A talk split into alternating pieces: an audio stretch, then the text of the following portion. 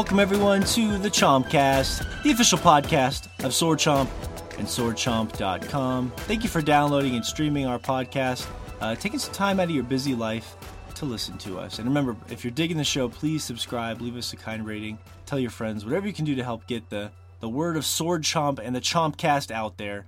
Um, it really helps in reaching a bigger audience. We have a great show today with a very special guest that I will introduce here in just a few minutes. Uh, but first, let's get to the uh, the crew of Sword Chomp. Let's get to some quick introductions. Um, from Michigan, Joshua. I finally got moved into my new house. Fowler is here. How you doing, Josh? Doing all right. A little worn out. I was up late again last night trying to uh, make sure I had working internet so we actually could do this this morning instead of having to run back to the office again for one more podcast. But And should it's- be it's- should be settled finally. Finally. Josh has a, an awesome new setup there. It looks glorious. And the funny thing is, your first podcast in your new house is at the weirdest time we have we've ever recorded, possibly. Whereas this, we normally record at night, and it's like uh, it's early in the morning right now because we our special guest that we'll introduce in a minute is halfway across the world. So yeah, weird way to kind of bring. not my fault. I'm blaming the new guest already. Yeah, That's how it works. We just blame you for Everything. I'm foreign. I'm foreign. It's fine. We do blame foreigners for a lot here. That's kind of our shtick in America. Oh, yeah. Hey, That's our- hey, we, hey, we all do it. We all do it. it's yeah, that's kind of our thing. Um, so weird way to bring it in, Josh, but uh, glad you got everything uh, uh, hooked up really quick, got the internet going, got your setup going real fast, and you're in the new home. So uh, glad to have you here, my friend. Hmm. Uh, and next up, um, we have from Texas. Um, well, our next host is actually part of a Destiny 2 clan called the Death Deliverers, uh, a clan composed of pizza boys that he works with that deliver pizza by day, but they pop Vex skulls by night. Bada bing, bada boom, the Death Deliverers. I, I know I usually start off the show with a joke, but that, my dear friends, is actually very real. Anthony Fisher is here. How you doing, Fish? Hey, hey, hey. bada bing, bada boom. I'll put the Vex in the tombs. See, there's your accent. That's that's your go-to. I accent. think that was it. Yeah. That was it. That's his go-to. You found it. Mm-hmm. Oh, morning, guys. Oh, gosh. I, yeah. I literally woke up like 15 minutes ago. and yeah, this is. This is different. Very Yeah. different. Sun's out. Usually I'm podcasting at nighttime. Mm-hmm. Uh, it's uh, The smell of coffee. Um, Mm-hmm. you know, it's it's like the morning show. It's like the sports radio show early in the morning or the news show. You know, it's got that weird morning vibe to it. Um, but yeah, Fish, I think you're gonna make it. I was messaging everyone, and everyone was here except you. There was no there was no check mark on Fish's Skype file. I was like, well, he's he slept. He's he's not gonna make it, but you did. You're here. Yeah. Yep. Yeah. Um, Funny thing is, is I set my alarm clock about an hour before uh, Mhm. it's supposed to be actually on, and I heard it. I got up and everything, but I was like, man, I just want to close my eyes for one second. Oh no no. and that one second turned into an hour That's where my phone was ringing, and I was like, oh shit, what the hell happened? That's how I lost my job, Fish, was I just want to close my eyes for a second. Oh, you're fired. you can't show up to work three hours late. It's how it always happens. But um yeah, glad you're here, Fish. Um, despite your awful clan name and the fact that you've traded the Sword Chomp clan, which I will talk about later. I'm too angry to talk about that right now. We're trying to keep things happy.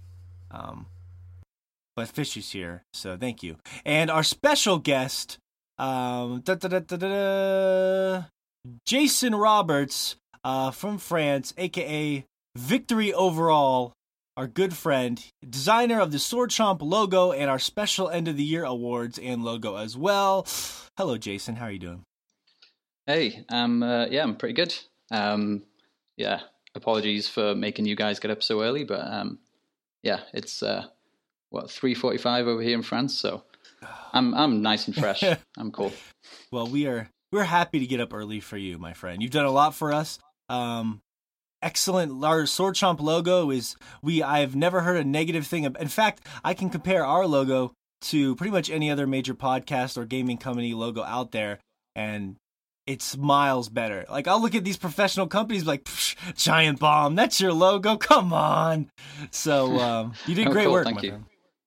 No, it's cool. It's yeah, it, it's literally one of the coolest jobs you know I've ever had to do, and um, since since actually doing that, I've uh, I've kind of done a few more um, gaming related um, jobs. Actually worked with a few game developers, none of which I can actually talk about, unfortunately. But hey, um, but yeah, it's it's kind of you know it's as as a designer working with anything that's gaming related is like you know it's marrying two to my passions. So uh, so yeah, I was I was just super pleased to uh, to work on it, and and yeah, now now I'm here chatting to you guys. So so it's awesome. Cool. Awesome. Yeah. No, that's that's really cool. And, you know, if any of those game designers you're working with, Jason, if if you ever get a chance, just send them our way. We'd love to talk to them anytime on the Chompcast. You know, we'll, Yeah, we'll it'd be take any special guests. Um, but yeah, no, it's it's really cool to have you here. And I'm going to reveal your.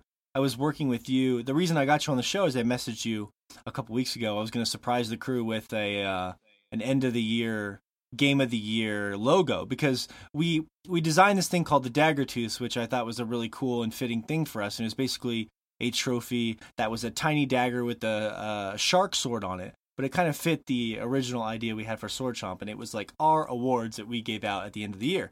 But it didn't fit the vibe of the new logo, so I got in touch with you. I wanted to just like get your take on it, and you were like, "Hey, I was actually thinking of designing like a trophy a couple weeks ago." Yeah, yeah, yeah, it, yeah. It was it, it was really strange because it, it yeah it was just popping around in my head. It was it, I just kind of thought it would be really cool to um to create some some cool themed kind of stuff that was based on, on what you had al- already. Because I think that's that's the thing with with uh, the Sword Chomp stuff is you had you had some kind of pretty solid ideas and stuff, and you know it's cool to kind of take somebody who you know somebody's ideas and and turn that into some you know some cool kind of polished visual stuff. And uh, yeah, so it was it was just luck, I guess, that we were both kind of on the same same kind fate. of wavelength.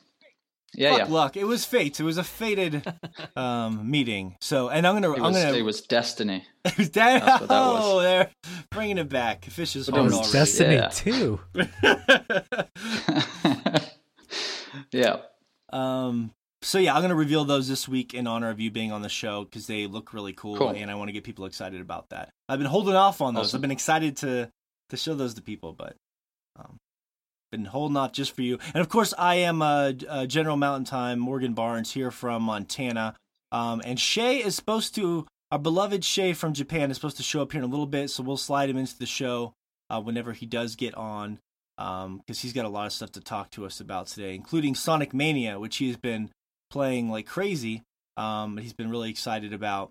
Um, we also are going to talk a little Destiny, maybe even original Destiny. Uh, we'll tell. Well, I got a reason why later on with Jason. Um, we're to talk a little bit more Metroid. We've been playing a little bit more Metroid, Samus Returns. So like all the games on today's show are big hitters. So it's to be a lot of fun. And then um, no bio break today, just because uh, we didn't think Shea, our resident biologist, was going to make it. And at the last second, he decided he was going to make it. But that's okay, because we have all sorts of cool games to talk about, as well as our primary topic of the show, which is basically friendship and gaming or gaming friendship. Um, it goes a lot deeper than that. And I'm going to give Jason a chance to sort of introduce his topic here. Um, because whenever I, I basically, whenever I get in touch with people to be on the podcast, I want to give everyone a chance to think of a topic that they're passionate about or interested in to bring to the table. And uh, Jason had a really good one. So I'll throw it to you, Jason, if you want to introduce the topic and we can kind of kick it off here. Um, yeah. So, like you said, it's uh, gaming and um, and friendship. So, I mean, like uh, like we were saying before about um, you know we were chatting earlier about me living in France. I used to be um, over in the UK. Um, Yeah. So it's kind of uh, got to a point where gaming is, has become quite a quite an important thing for me to keep uh, keep contact with people. Um, so yeah, I mean, I did I did think about you know being a graphic designer and designing your logo, all that kind of stuff. I did consider doing you know, some kind of super boring topic about graphic design in video games and all this kind of stuff. There's probably other podcasts and websites and stuff where you can go for all that kind of fun stuff. But then, yeah, it's just this whole thing of games becoming more important personally for me now. So um, I just thought, why not, you know, why not do something like that? Um, so yeah, it's uh, it was mainly inspired by by my um, my friendship with my brother, really. Uh, so yeah, so that's that's where the where the topics kind of come from. Yeah, I think it's a good one because it's it actually not only can a lot of people relate to it, but it actually harkens back to like exactly why our podcast formed. So it's it's a very yeah. easy very easy topic for me. I mean, when I think of uh, fish, I think the first time I met him, we were in middle school and we were just like standing in line for lunch, and I heard him talking about Metal Gear Solid, and then I'm like, oh, who's this sexy Filipino man talking about Metal Gear Solid. Um, so and then, and then our friendship hit it off from there. Um, next thing you know, we were having imaginary sword fights in the playground where I was Squall, no, I was Seifer and he was Squall from Final Fantasy. And um, Josh, these were not those kind of sword fights, Josh. I promise.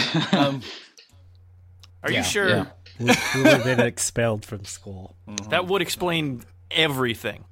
Yeah. It, well, you're not you're not you're not far off. Um but and then like with Josh when I first met Josh, he's a big Nintendo kid in Mississippi. I moved there. I was kind of like a a loner and outcast kid because I had moved around in the military and but Josh Well, um, that and Linkin Park was popular at the time, so it was kind of Yeah. Yeah. I was the kid with the Linkin Park hoodie every day. Um I was that kid. uh, I was it, I was the one with the Korn and Slipknot hoodies. Yeah, I was that kid.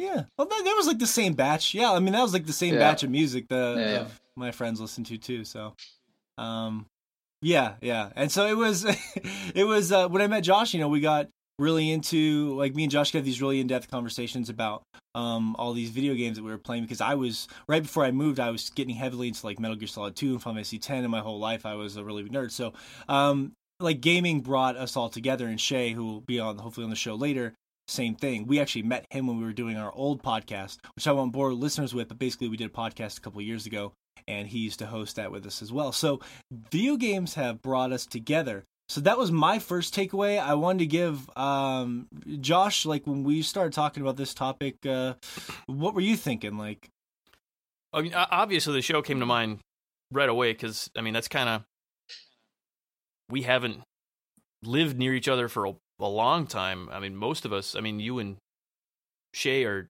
were near each other for a while, but other than that, mm-hmm. we've been all over the place, and gaming is kind of the only way we've kept in touch um, to make that all keep going. But um, yeah, I mean, uh, other than that, though, um, I've been able to keep up with um, some of my family the same way similar similar to what you were saying not my my siblings aren't huge gamers so i haven't really kept up with them as mm-hmm. much um but other members of my family just kind of extended family and stuff will will game occasionally my brother-in-law is a big um big wow player so we played mm. a bunch of that just to keep up um mm. and that it, it, it just it always gives you something to go do so it's not yeah yeah yeah it's kind of uh, couples that game together. It's like you have a little extra, you know, because sometimes couples, even if they're a good relationship, they have trouble finding stuff to do together. And it's always nice when you've seen a couple that plays games together or likes watching each other play games because it's like they have something to do together. Yeah. And that's so cool. Yeah. Yeah. Yeah, exactly. Um, what about you, Fish? Yeah, going right off that. Um, of course, you guys are my bestest of friends in, as far as uh, life in general and uh, in video game talk as well. Like, um, I don't know. It's it's it's it's crazy that video games keeps us together in, in, a way. Um, this podcast as well. But like, if video games weren't here, like we really wouldn't have this common thread to all be connected to and feel a part of. And um, I don't think our friendships would be as strong as they are as is uh, without video games. So like uh, I definitely love that the fact that we can all get together on that. But um, video games have always been a part of my life, and like it's always fun to come in contact with anybody who enjoys the games that I do and have conversations with them, and then you know slowly get to know them, uh, kind of using the the games as a foundation. Um, and uh, that's actually how I met my wife. Is uh, we oh, we cool. would talk we would talk uh, at work. We both worked together at a fast food joint, and um, yeah, uh, eventually we just started talking about what games we had on the PS3 because that was the that was the the generation at that time that was out. And uh, yeah, she would talk about games that I never heard of, and I'll be uh, actually interested in it, and you know, um, I kind of took a liking to her, so like I would be interested in the game, and I would also be interested in hearing her talk. So it was like a win-win for me. I was just like, man, this is pretty cool that I'm I'm having this conversation with this really cool chick, and yeah, she's talking about video games that I haven't heard of that I'm genuinely interested in. So like, yeah, mm. our, our relationship kind of built from there, and I would come over to her place and play Heavenly Sword. Like I actually beat it over. Is that what you, is that what you call it? Heavenly Sword? I haven't heard it referred to quite. like that. His is much more majestic than yours. no one would ever call it that around you. That's true. That's true. Yeah. I couldn't think of a counter game that had a really awful sword name, but if I could have, I would have. There's uh there's Hellblade. Oh, there we go. That's a good one, fish. Uh, yeah, but yeah, definitely it, it helped us definitely kind Okay. of find that connection and move on from Yeah. there. Yeah, that's awesome. That's awesome. Well, and Jason, you said it's like uh, you said you and your brother. It's like the big thread between you two, or Yeah, I mean, um, when we were growing up, I mean, we were we were always um, like super close. Um, a lot of people found it really strange because I think everyone we knew, my like all of my friends had brothers and sisters, and they just fought like crazy. But me and my brother, there was only like three years between us, and we've always been like super close. But um, gaming from as as far as I can remember has always always been um, a big part of our, our relationship. I mean, I think it was this uh, Master System, the Sega Master System, was like the first uh, console that I have vague memories of us playing together. Um, right through, you know, the Super Nintendo, the uh, Mega Drive, which was the Genesis in in the US, I think. Yeah. Um, and yeah, we used to just play just everything together. Even we had the um, uh, the Scope Six game um, with the huge bazooka kind of light gun for the, Oh, uh, the Super Super Nintendo. Scope. Yeah, the Super Scope was it, it was just like ridiculous, and even that we would manage to somehow make up some game that we could play together, even though it's only obviously single player. Um, so we'd like you know arrange arrange like it a couple of well, we would like put some two chairs in the room and arrange some like cushions and, and stuff around it and pretend we're in some sort of like kind of spaceship shooting at aliens and like one of us would take turns pretending to be the pilot whilst the other guy's the gunner and you know we would kind of you know really kind of uh, get into our, our games and and we used to love playing stuff like um Battletoads and Streets of Rage and anything where you were kind Oh, of yeah. some awesome bad guy ass kicking duo team kind of stuff. So, and it was like you know anything you know co op game stuff like that was was just like we would we were playing stuff like that all the time together and and uh, yeah, so it was it was always central to to our relationship and even later on he uh, he bought me my first kind of um, my own game uh, games console. He bought me bought me a GameCube um, which Oh, I okay. absolutely loved. He he wasn't big into it, um, and yeah, he just started like working part time jobs and stuff, and I, I couldn't believe that he actually decided to to buy an actual games console for me. So Oh, uh, so yeah, and and even later on, he he knew how much I loved that, so he he went and bought me an Xbox, the first enormous, huge Xbox. So uh, So so yeah, he was super lot of, generous um, and. you must have a lot of great GameCube memories if that was like your first real. Oh Um, god, yeah. I mean, yeah. I, I, I, I absolutely loved the GameCube. My brother wasn't wasn't too big of a fan, um, but yeah, it was uh, like Wind kind of, Waker um, and all that good stuff. yeah, Wind Waker, Yeah. met the Metroid stuff. Um, Yeah, Metroid Prime. Yeah. yeah. Metroid Prime is like yeah, that's that's up there with one of my kind of all time favorite um, series. So yeah, um, I had had a lot of good memories from uh, from that, and then obviously with uh, the first Xbox, with um, I skipped Halo One. Uh, never really Mm. played Halo One, but Halo Two was that was like huge, especially for me and Oh, my brother and, and a few Halo's, few of our friends Mhm. and uh, it's it's quite cool actually coming coming back to kind of uh, um, more recent Bungie stuff, um, where I, I feel like it's kind of capturing um, some of that kind of old feel that, that I had when I used to play Halo Two with all all my friends, and uh, yeah, it was it was cool because um, it brought um, some of my friends. I had had a friend who who lived close by. We used to go over to his place and um, play on uh, his Xbox, and then he he was older than us, had a bit more money. He got fed up playing split screen, bought another Xbox and another TV. Do the LAN party thing, Uh, yeah. See, me and yeah, Josh so- used to do so- that too. Like when when we first met, we lived in Mississippi, and like weirdly enough, me and Josh bonded over Halo because we're not, we, neither of us are shooter guys, but at the time, Halo Yeah. was the exception to all rules. But yeah, we used to Yeah. uh, lug our, we had on a military base, we would drag our Xboxes and our control. No, we just drag the controllers over to people's houses and like that we barely knew from maybe the school bus and play, go to Halo LAN parties with strangers. I, that's one memory that I will always remember um, to this day. So, uh, yeah, it's that same thing, that friendship. Like it brought us together. These people we didn't even know.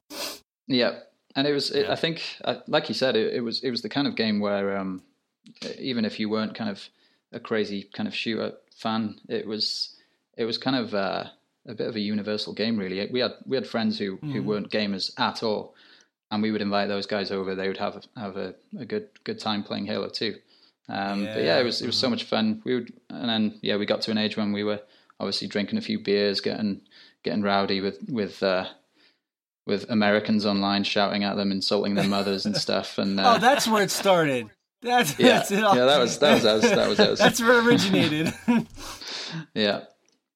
that's So okay. yeah, we, we had so much so much fun doing that kind of stuff, and uh, and yeah, I just feel like it it kind of really kind of cemented um, our kind of relationship, and and you know as as you're growing up, and you know siblings start getting into different stuff. My brother was way more into sports than I was, and you know I was always into my kind of you know alternative music scene and and getting into you know going to art college and all that kind of stuff. And you know he was on the other side. I mean he works as like an engineer on on um fighter jets and stuff now. So uh like um we're you know we're kind of worlds apart. But in terms of our interest for gaming that's that's always been there from from you know it's literally my my earliest memories. So uh so it's really cool that that now we can still you know with obviously with online gaming it's um it's just super easy now. We can just you can just send me a message saying, "Hey, you online tonight?" Yeah, we just jump online playing games, and rather than just chatting on the phone or or on Skype, we're actually doing something together. We're having fun. Yeah. We're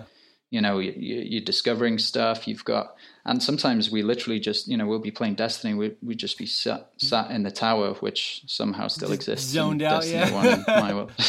um, but yeah, we'll just be like sat in the tower, just you know having a conversation, starting a little dance party, whatever. You know, sometimes we're not we're not even Yeah. playing. We're just you know we're just having having fun. WoW Just- was big for that too. Like uh, Yeah. Destiny, WoW, Diablo. They're almost more like social. They're like social clubs where you just happen to be gaming in the background, which is not a Yeah. slight on those games, but it's like because if there's a Mhm. grind to it, like a Diablo or a Destiny, you want to kind of turn your brain off. So like. You know, ten dick jokes later, me and Fish are finding a legendary. So it's like, oh, this is win-win. Yeah. We're we're on here making jokes, and then we're finding cool loot. That's you know, it's it's that's what I think part of what you're saying with Destiny, you know, capturing that Halo magic too. I did a video on the Instagram earlier this week about how it's basically to me, you know, the slot machine where they just said, hey, let's basically add the slot machine from mobile games and Diablo and whatnot and put it into to Halo, and that's basically what they did. Um, yeah, but the social space is yeah, you can just you get on there and catch up with your friends for a couple hours, and it becomes something so much more than a video game at that point. yeah, Yeah. yeah, totally. It's uh, you know it's it's uh, it's it's a key kind of part of our friendship now. So Well, and cool. sometimes it's been detrimental. Like Fish, we used to joke with Fish because he, you know, like the social spaces in um, like MMOs and stuff like that. Like he would get lost in all those uh, like EverQuest and World of Warcraft because he was building friendships with all these people online. And that's actually an interesting dynamic to this uh, question too, even philosophically. Like friendships that you make with people that you have never met. You know, like Yeah. like there's this whole world of people out there that you sometimes will meet that you don't like you be you actually grow a friendship with them purely because you met them in the game itself, which is an Yeah. interesting layer to that. Yeah, yeah. I've made Yeah. several friendships that way playing playing WoW and uh, and other games as well.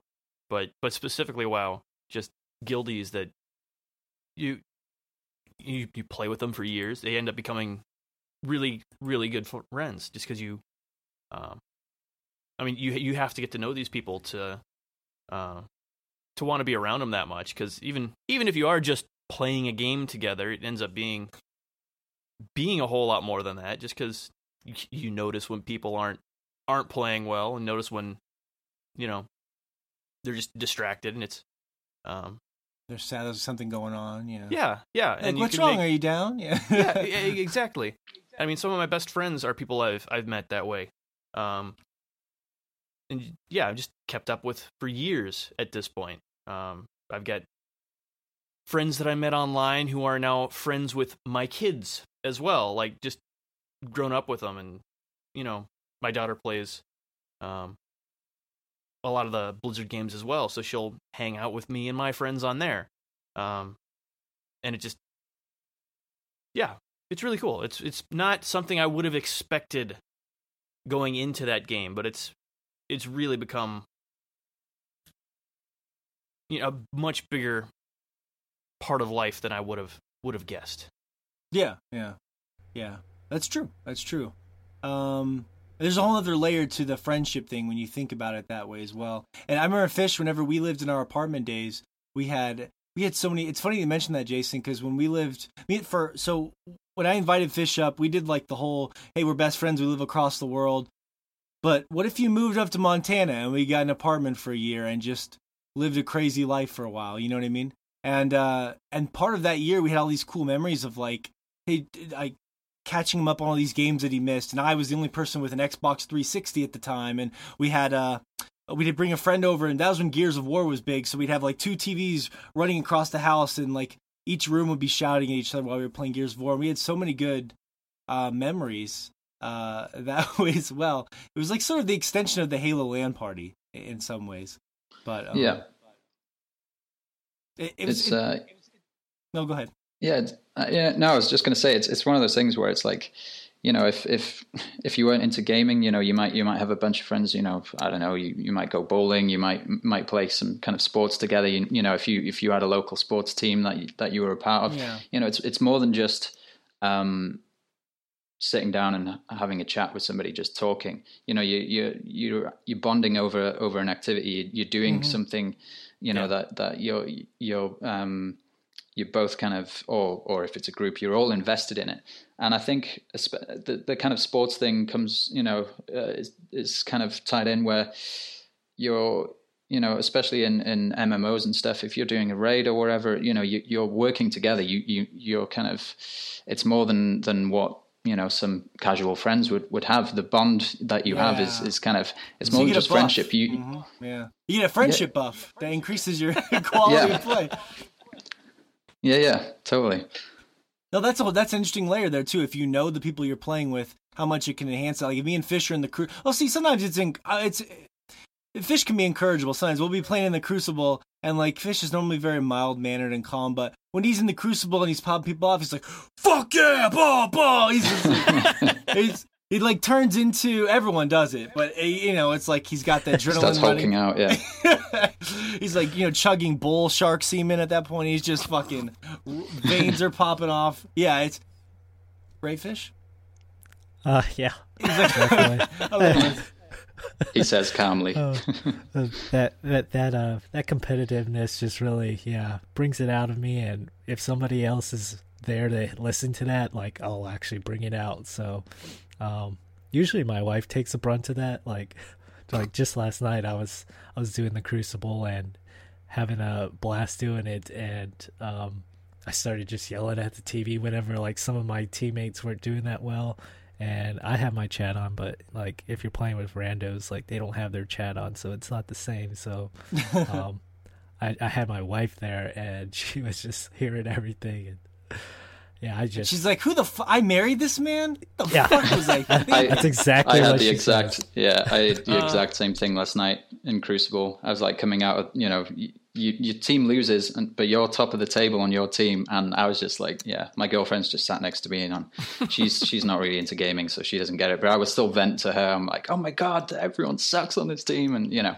it's just uh, yeah, they yeah. they take the We- brunt, but hey, Speaking of taking the brunt of it, one of our um our our guest host, I'm sorry, guest our co-host Shea, uh, who's gonna make an appearance here in just a moment. We actually we used to play Rocket League with him, and he would say the most hurtful, terrible things to me if I wasn't holding up my end of the team. Hey Morgan, the ball went right over your head, you fucking idiot! What's your problem? Was- like, come on, I'm going for the. Are you fucking? What's wrong with you? Like he's just screaming all these things, and I'm just like. Like it was like, who is this man? This is not the Shea. I thought you were my friend. Um, you know, so sometimes you know friendships can be destroyed with video games as well. Um, speaking of which, That's I, true.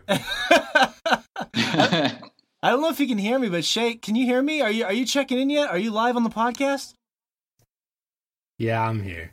He's Shea. Shea's a, arisen. Um, with that beautiful introduction, Shea just sped back from his hot date, Leighton. Um, he's still wiping the. the I was gonna say the the latex off, but that didn't make any sense. Um, he's still wiping the lubricant off himself, but he's made it here in time for the show. Um, how are you? How are you doing, Jesus. Shea? I'm good. Um, I went to get some okonomiyaki, which is like Japanese pancakes, basically, Oh yeah. and then we Oh, went nice. bowling. That's it. oh, cool. Yeah, you know. That- that- that's that's what that's all That's we get for the show. You know, that's it. No, really, that that is it. Okay. There's nothing else to tell. Sounds very sweet. Sounds like a, a sitcom. Yeah. eat Japanese. Some of that hot bowling. hmm How many, how many how many holes did you plug? Does that work with a bowling ball reference? I don't know. I'm just Three. imagine- Okay, there Three. We go. Oh, It- it only works many after you answer How many it. balls did you use? yeah, how many balls did you use? You just picked the one, Two. two. Ah. okay, I used two. well, that's cool. Um, Well, Shea's here just in time. Did you want to say anything about gaming friendship before we move on, Shea? We were just kind of discussing the podcast, how it brought us all together. I was telling them how when we first met you, you know, we were doing our other podcast at the time, and I won't go into the details of that to bore our listeners, but you know, we we met you uh, because of our love of video games and podcasts and mutual friend too. So, uh, video games and friend has literally held us all together. It's true. It's um first off, I'd like to defend myself with the Rocket League. I wasn't yelling at you. I was yelling at literally everyone else but you. On Rocket League, I never called you a fucking idiot. I called No, no, no. fucking idiot. You didn't, but you were disappointed in me several me times. you were you were disappointed. I disappointed. was. I was. I wasn't mad. I was just disappointed. son. Aw, That's what my dad used to say. I know. I know. I'm Every dad with you. I'm says that. disappointed. It's like the worst thing to hear ever. Oh, I know. Right? You're like, I'm a failure. it's yeah. Um, but Failed yeah, it's. I'm so sorry. Um, it's yeah, it's weird how it kind of all culminates. Like just some of your the best friends you meet, or the best games you find, are through other friends. I um actually found that Dragon Warrior Monsters game that I always say is better than Pokemon. Um, I was staying the night at a friend's house and they were playing it one day and they let me play it and that that happened in the fifth grade. It's just completely random or you know, I stayed at a friend's house in the third grade and they had Zombies Ate My Neighbors and I just randomly played that game there and it ended up being one of my favorite games for the Super Nintendo. So it's just interesting how those things come about. Like, or even when we did the Pokemon tournament back in the SBT days and we were doing it with Fish, and I had never met Fish, and I had Mm. never even seen his face really, except through pictures, um, until we started doing the podcast. And I still have never met Fish because he won't come back to the motherland of Japan. Motherland. I like how you said that. I need to come Maybe back. someday. He's he's he's imprinting that in your subconscious by calling it your motherland. That you'll be more inclined to return to your place of origin. hmm Well, it's not my Japan's place a great of place, origin. man. It's further west, out Yeah. in Hawaii.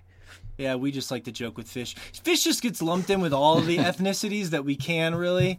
I mean, people if if if people didn't know that we knew fish really well, they'd think we were terrible human beings.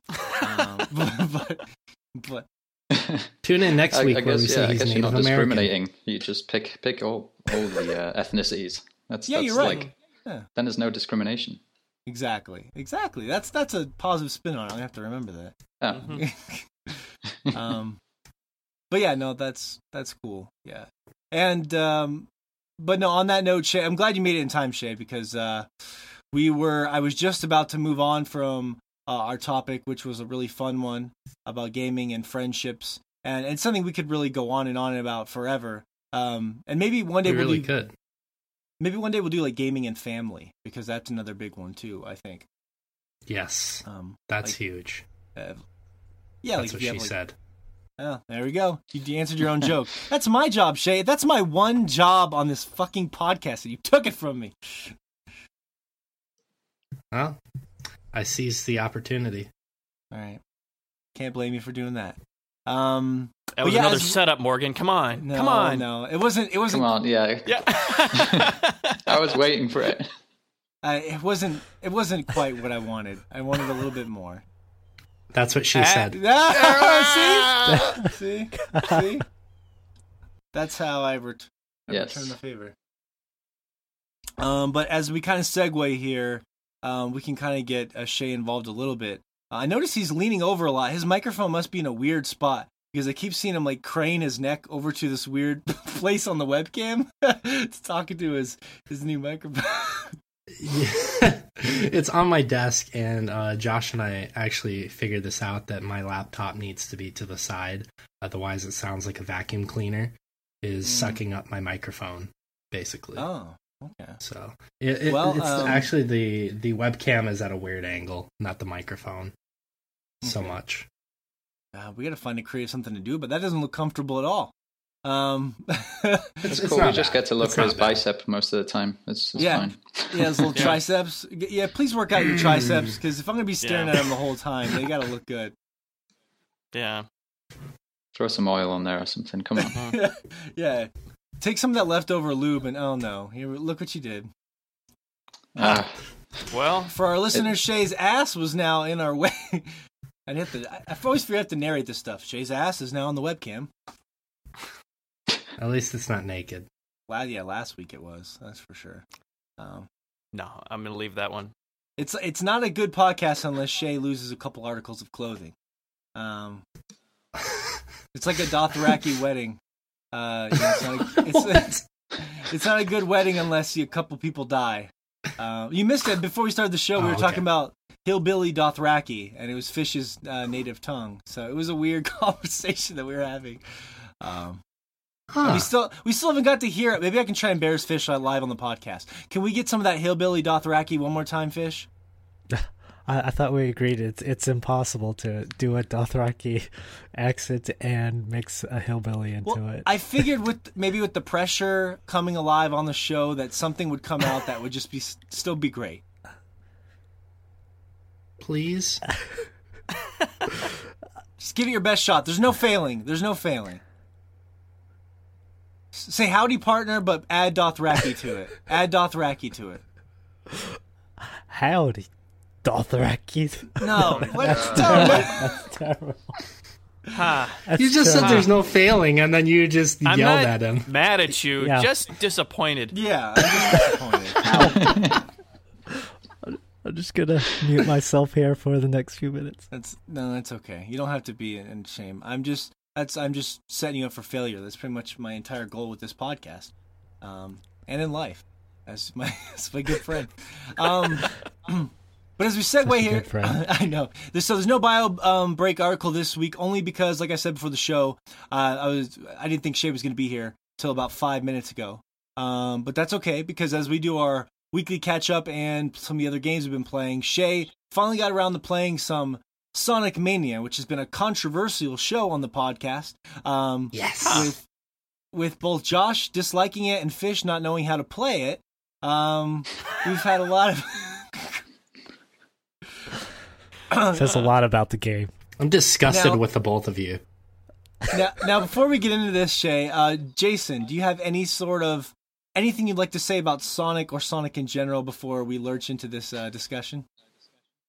Basically when what was it the dreamcast when it first ventured into like real 3d stuff um, yeah, Sonic Adventure. Yep. i think like yeah sonic adventure that that was kind of enjoyable since then it just became trash and i'm really glad to see that it's actually going back to uh to yeah what what was actually fun i used to love the the original kind of sonic games and it's it's nice. I mean, I, I haven't played the the, uh, the new Sonic Mania, but yeah, it's it's awesome to see that it looks like old school Sonic. So yeah, Yeah, like they're doing Sonic right. Did you have good Sonic memories as a kid? Were you uh you, you mentioned the Genesis earlier. Was that one of the games you played with your brother or was it just yeah. Um, didn't play too much like Sonic together, but I mean, I I'd play a bit myself. Um, not with myself, uh, in case that came out wrong. Um, played Sonic myself. Um, but yeah, I, I, I used to love the, the original Sonic stuff. I mean, it, was one of the only games at the time that I played that had that super fast paced kind of twitch reflex kind of stuff going on. You know, it was, you know, you compare that to the Mario games and stuff, and it was like, you know, lightning speed in comparison. And, and I think it's, you know, it was, it was fun to play something like that. And, and seeing, you know, watching some of the reviews and, and watching some videos of it, it's it's quite fun seeing it. It's got all the old sounds. It's you know, I mean, coming back to what you guys were talking about on a recent podcast, the whole nostalgia thing. That's like, you know, it just brings that whole thing back. Even though there's all new content and stuff in there, it's uh, yeah, it's cool. it's like Yeah. modern nostalgia? Yeah. Yeah. Yeah. Um, interesting thing is okay. Speaking of which, yeah, Sonic Mania is a very interesting form of nostalgia because it's both remixed versions of classic levels, reimagined version of classic levels and music, and then brand new levels inspired by that classic look. So it's a very interesting pack. So Shea, yours is one of the games you were looking forward to the most. So I'm glad we can talk to you about this. Um, Yes. I'm trying. I'm trying to think of a good starting point here. Let's just say, um, you had this on your most anticipated games of E3. You've been talking about this for a long time. Um, why were you looking forward to this game specifically compared to maybe some of the other Sonic games? Was it just because it was touted as being the the return to form you had been wanting? Um, it it started with Sonic Generations when you and I had played that back in 2012 when it had come out. Mhm. Uh, I think that was a wonderful return for no, it was 2011. I think it doesn't matter. It was a good return to the franchise. It was, it was a good um, iteration of the game to me. Uh, Sonic 4 didn't quite capture what I think you and I were looking for when we both played it but Sonic Generations managed to kind of take the best of both worlds of Sonic, of like the old games and new games, make them HD, make all the backgrounds have tons of stuff going on, yet keep that simplistic gameplay there. And I really like Sonic Generations. I think that game was criminally underrated. I think that people just, when they say Sonic is a bad series and it hasn't been good since Sega, they just want to lump everything because it's easier to say that than look for the hidden hidden games that were actually decent to good in between the Genesis games and now. And I will admit there are very few Sonic games that have been good since then, but Sonic Generations was one of them.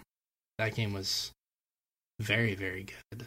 And coming back into Sonic Mania, it just reading everything about it, they were kind of wanting to capitalize on them realizing that Generations was such a hit because of the fact that they kind of did a return to form. And on top of that, they realized that the hundreds of other iterations they've done have been wildly a failure. And so they need to kind of revitalize the series. So returning it to its Mhm. most basic form and working from the ground up is the natural way to revive that series and I I absolutely love the first two games. Um, they were games that I played over and over. So getting to see them kind of more or less redo slash reimagine the first few worlds and then make a bunch of new ones was I wouldn't say a dream come true. I think that's a little bit of an extreme, but it Yeah. certainly made me happy. It made my gaming soul happy that they were able to revitalize the series, and I think it's been great. Yeah, Emerald Hills, Chemical Plant, all those classic levels. Um, for people that played it, and it's weird because Fish played it for the first time. He had never played a Sonic game at all in his entire life, and some of that was lost on him. Some of that level of nostalgia, which I think is fascinating because it's like there are people out there that never touched Sonic, so these sorts of games maybe are not completely tailored to them. Um, but like, yeah, I I wonder like how much how much of that I wonder how much of that nostalgia actually is carrying you guys as far as like wanting to like this game or um how much love you have for these for the game because as I play Sonic like it's it's literally like pretty much might as well be my first Sonic game that I've ever played because I've never owned a Sega Mhm. system, never owned a Dreamcast, never played those games at a friend's house or anything like that. So, like, I literally have no uh, experience with uh, the older generations of this game and um, seeing where it's where it started and where it went to, and um, yeah, it, it's it, it's tough for me to like put a finger on. You don't care. as- Don't try to mince words. Just say you don't care. Like, I don't care about Sonic. I don't care for the gameplay, I guess. Ah, what's what's interesting on the flip side of that is had you grown up with Sonic, never touched a Mario game, and then the first Mar- Mario game you touched would have been something like maybe I don't know, super uh what is it, Mario Maker? Or something like that. If the maybe the gameplay would have bothered you then. Like it's interesting to think about it from like a parallel universe type of sense. But also it's it's kind of crazy to me that it didn't resonate with you because when I was listening to a lot of the music that actually came from the originals, they may have done a few extra bells and whistles, but largely some of that music was the same. I can hear the um the, the influences there from older games previously and how that music has affected music subsequently in other video games and that's just like one aspect of the game that that influence that sonic had and so that's just in a way it's just perplexing to me that Well- it didn't resonate because uh, because of the Well, influence it had First of all, the fact you didn't have a single friend that played Sonic Fish, I'm worried about your childhood. That's another story. You how did you not have one friend that played Sonic? Like, what kind of life did you have? It's very Uh, sad. He he chose his friends carefully. Oh yeah, he had a bunch of Joshes. right. Yeah. So like one one of the questions: Do you play Sonic? Yes, right. I'm not your friend. I don't. I don't Yeah. want to know you. Get out of my life. That's your litmus test. Yeah. Um, Whoa, you Just has a play with little the hedgehog? clipboard. No. huh That would have been. I totally think that would have been a fish game too, because he was the kid in school with the the gelled up spiky hair. Um, you know what I mean? He was he was thinking he was cool all the time. He was all this attitude. yeah, he was Um, the Filipino Sonic the Hedgehog. Yeah, yeah. That's pretty much what he was. I came rolling out of the the slide, just shooting out of it, doing loops and stuff. I thought you were gonna say you came rolling out of your mom's womb, slow, Oh. but then you went the other way with it. But your way probably makes more sense. Um, yeah, less disgusting as well. uh, speaking of which, oh, oh so you're saying your mother's Mario- disgusting fish Your mother is a classy lady. Birth is a beautiful thing, is. fish. You sick. It thank you, thank you. God. But I don't imagine Have some more myself respect for your rolling goddamn mother. out. Okay, okay. um, I'm sorry. One cool thing I did with the music in the new Sonic game that I found is I went back and I was comparing out of curiosity. I took the original tracks and I was comparing them to the the modern tracks because Josh made this joke a couple podcasts ago where I was like, Sonic Mania might have the best soundtrack of the year, and he's like, Yeah, but it's taking most of that from those original games, and and that's true. That's true. But, it was um, it's the best soundtrack of 20 years ago, not, Yeah. not this year. So but but they do not just with the remixes but if you go back and listen to the exact tracks they replicate they sound so much better now. Like you can go back. Um, Lava Reef was one of my favorite tracks in the game, and if you go back and listen to the Lava Reef from the Genesis, um, you, and then put that audio side by side with the new one, it is just miles different. Um, but the core melodies, of course, are there. So th- they did so much work in in capturing that original style. But anyway, this is I've talked a lot about Sonic. How did you feel about it, Shea? You finally got to Sonic Mania. Let's just get right to it. How'd you feel about it? I think it was great. I it did everything I wanted it to and more. Um, it was it was weird because I really enjoyed the levels that they redid, but then playing some of those new levels they created, I almost had this feeling of I wish the game was almost entirely new levels in that style. Like they they did that retro style and the new levels were just so imaginative and cool and the music Mm. was just different in, in a in a revitalizing and refreshing way. And i just i just had i just had th- those feelings of wishing that that's what the game primarily was. And that doesn't mean anything bad about it. That just means it was great. They they did everything they set out to do. And i i think it it for lack of a better word hit the mark perfectly The only tricky part that about that though, Shea, is if they had done that, we wouldn't have been able to play Doctor Robotnik's Mean Bean Machine in the End of God, Chemical I Plant know. Zone. Jesus, So, man, that was They did a bunch that of was weird. brilliant. Look at Josh. He's trying not to say anything. He's trying real hard. Uh-huh. I'm trying to be nice. Man, it was it was so cool. It was so cool. Like popping in there, I'm like, wait, what the fuck is going on? And then I was like, oh no way, oh no way, and I was so Yeah. happy when that happened. I really was. It was cool. It was a good throwback. they they did a bunch of stuff where like even the original levels like Emerald Hill has a completely I'm so, I'm sorry Emerald Hill is a Sonic 2. Um Green Hill Zone has like a completely new boss at the end of it. Um so like even Mm-hmm. and, and here's the thing Shea that's interesting about that. I don't disagree with you but I couldn't tell you all the levels that were in the original Sonic game, even though I was a Sonic fan. It's been so long, right? So, like that Lava Reef level I told you about, that was one of my favorite musically and just from a uh, a style uh, and like just a composition point of view. Like I didn't remember that level, so I to me it was kind of new, you know, because it's been twenty years. That's so cool. those are like, so I don't know. I I kind of liked the. The, the mixture of, of both worlds there. Also, the difficulty. Shea did not seem to have as much difficulty as we did, but uh, that game, that game caused me some fucking some controller throwing moments. I tell you what. And um, Josh hasn't been able to get to it yet. Josh thinks he's all tough at video games, but he, he hasn't been able to beat you know the level four of Sonic Mania yet. So That was beyond boring. Beyond boring. I think my daughter's farther than I am in that game now, just because she's put in the time. I don't know exactly where she stopped, but yeah, I'm don't pretty it's sure she's that, uh, farther than me. That the uh, it's good that the mentee has moved past the mentor. it's okay. It's okay, Josh. You know, if you decide you want to grab the reins again as the most hardcore gamer on the podcast, y- Then can, I will avoid Sonic. It's a good idea. we wouldn't want you to Mhm. rage quit and uh, have to admit that I'm better Yeah, than that's you true. at one That's video true. game. Mhm.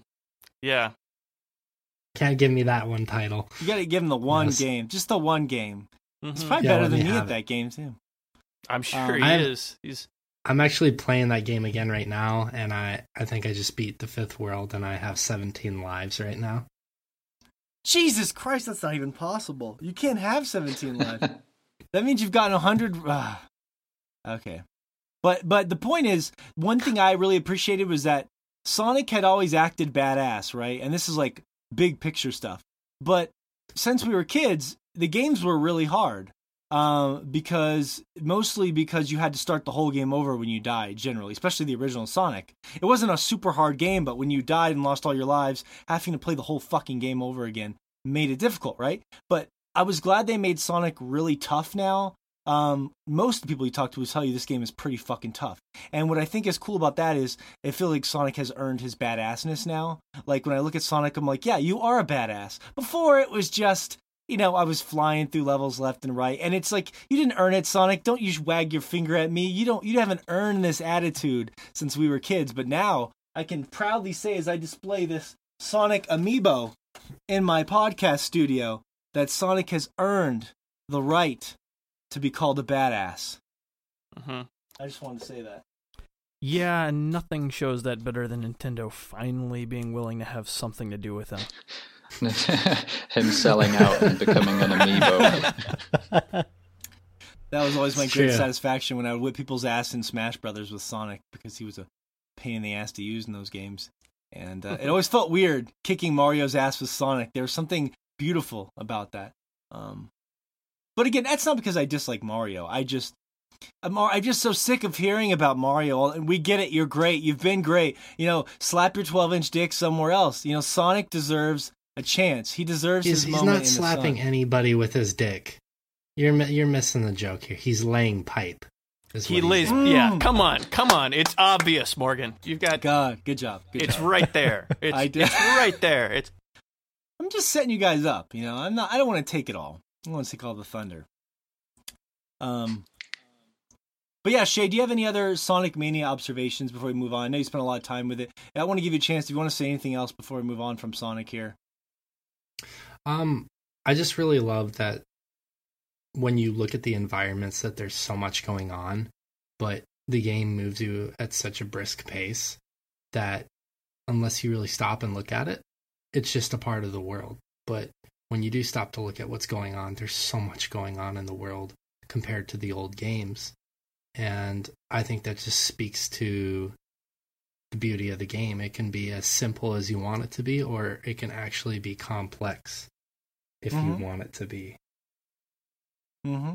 That's a good point. That's, and it's too complex for some people, like Fish and Josh, but that's okay. That's okay because It's okay. It's okay. there's there's multiple No. routes you can take. Wow. it, well, it, I feel like they, they should. Re- I don't feel like I'm rewarded as much as exploring in that game as opposed to like a game in like uh, Super Mario World where like. I, I mean, yeah, you could find like all the Chaos Emeralds or whatever, or um, secret areas, or. Um, Do you know what a Chaos Emerald gets you, Fish? What does a Chaos Emerald give you?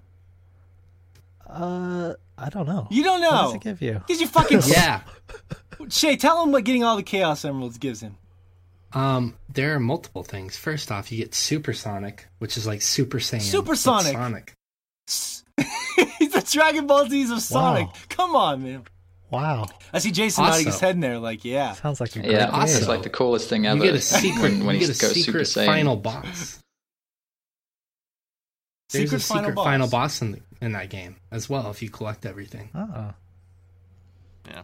Yeah, those those mini games though for those emeralds are pretty they're Mm. they're Yeah. not great. well, They're not- that and once you get to that Well, hold- super hold- secret final boss with you know Super Saiyan Sonic, they break up the entire last boss fight into like 18 episodes. It takes forever. It's it's I don't know why they do that. That's all right. to, to fit more commercials in That's there. all right. yeah. But, mhm. That's all right. I got weeks to waste. I'll watch it.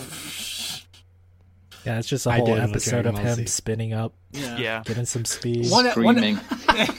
one entire episode is just a close up of his vein throbbing.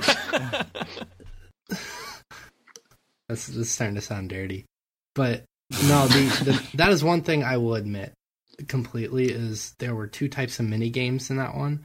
There's the one that you get above the checkpoints, which is involves you hitting the little blue orbs, and that Mhm. game that mini game. Oh, they brought that back. the fuck- yeah, yeah, the They word brought pinball. that back. Bing, It's bing. fucking terrible. It's so bad. Why they brought that Well, back? I don't mean, understand. some people might Is have- it the one where, Where you where go you basically have just like four directions to go and Yeah. you have to kind of Yeah. keep changing and you hop over the red ones and uh, yeah, yes. it, kind of controls like uh ass? like like well like Tron, kind of like a light racer type of a game. Did you like it, Jason? something. Did you like that one when you were a kid? No, I, I just remember, yeah, the kind of weird little side kind of games that they added in, and never really Yeah. enjoying them as much as the actual real game. Just feels a bit bizarre. Right? yeah, Yeah. as a Yeah. bonus, you get to play a crappy game. Yeah, I, pretty much. I think they felt But like a no, level of pressure to include those because people nostalgia and memories. But go ahead, Shea. I the other mini game that they added, the one with, where you hit the giant ring and you chase, um, that it's basically a, like a blimp around trying to get the Chaos Emerald. I actually think Yeah. that mini game, because that's brand new, that one was fun. Mm-hmm. I think that one was actually halfway enjoyable compared to all the other old bonus levels of the previous Sonic games. That Yeah. one was at least, whether or not you liked it, it's at least bearable. The other ones just made you want to do unspeakable rude things to yourself, but Mm-hmm. this that bonus level was actually good. Yeah, I was about to throw something to fish, and then I saw him take his headphones off and disappear. So he's probably going to the bathroom. Um, so I'll save that question for for later. But uh, sorry, Shea, go ahead. So what you were basically saying in summation mode, because we started getting distracted with uh, this whole war of Josh and Fish, which makes it fun. But um, It- of course. but yeah, in general, like it's uh, it's pretty. I what you were saying about the environments, I agree with. Like they like there's a lot of detail in the in the. I don't want to call it sprite work necessarily, but it looks so incredible, and it's so much more than just looks like the Genesis. It kind of looks like what you thought the Genesis looked like when you were a kid. Yeah. what your brain told you it looked Right. like, but it actually looked much worse. hmm Yeah, because Right, exactly. that original run animation was like two or three frames. If if that, it was just like left foot forward, right foot forward, and that was that was pretty much it. But they've they moved fleshed it that out. They fleshed that out so much. The animations in this game are gorgeous. It is. Yeah. It is. It's amazing. Um, yeah, it really is. I mean, for that kind of, it really is a gorgeous game for like for that sort of style. That's what I'll say. Last thing I'll say is, Fish, when you beat the Spider Boss, World Four, I'll be ready to talk to you Mhm. about Sonic. You're allowed to hate it at that point. I just want you to beat World Four, Okay. and then get back All with right. me, and then you're allowed to hate it. All right, cool. I don't think my opinions will change on a single boss, but prove me wrong, Maybe not. Spider Boss. Maybe not. Prove me wrong. Prove me wrong, Spider Boss. That's all I want. Because that's where I feel like they it becomes a real game, whether or not it's a difficult boss for you. I feel like at that point it's pleasant. You're pleasantly on cruise control, but I feel like at that point it becomes um, a real challenge and a real cl- a cleverly designed game. Uh, anyways, uh, it's great though. I'm glad you enjoyed it, Shea. It's uh, are you gonna go through it again? Do you plan on playing it um, anymore? Yeah, yeah. So I'm. I just beat the. I oh, that's right. down- 17 lives. That's right. I forgot. Yeah, yeah. Ugh. So I'm past the fifth fifth world right now, and I'm definitely going to go through it again by the end of probably tomorrow. That's devotion. You're gonna get that. Do you get in Supersonic? You gonna get it? I'm gonna try. Okay. There's no way this guy. I would love Supersonic is a, is a legendary thing, fish, and I'm sorry. it's a that- treat. It's a treat. It's a. Uh, speaking of treats, we have a rare treat for our listeners today because our good friend and guest co-host Jason Roberts um wanted to talk a little Destiny One, original Destiny. We're not even talking Destiny Yeah, because over there in France, apparently they OG. they don't have Destiny 2 yet. So it's they're back in a time warp. No, it's just yeah. Ev- everyone over here is kind of moving on, apart from me. Um, I was, I, well, I, I, I actually played the uh, um, the beta for um, Destiny One back on the 360, and then I didn't actually pick it up because I was too busy playing other games and stuff. And then I picked it up um, around the Taken King.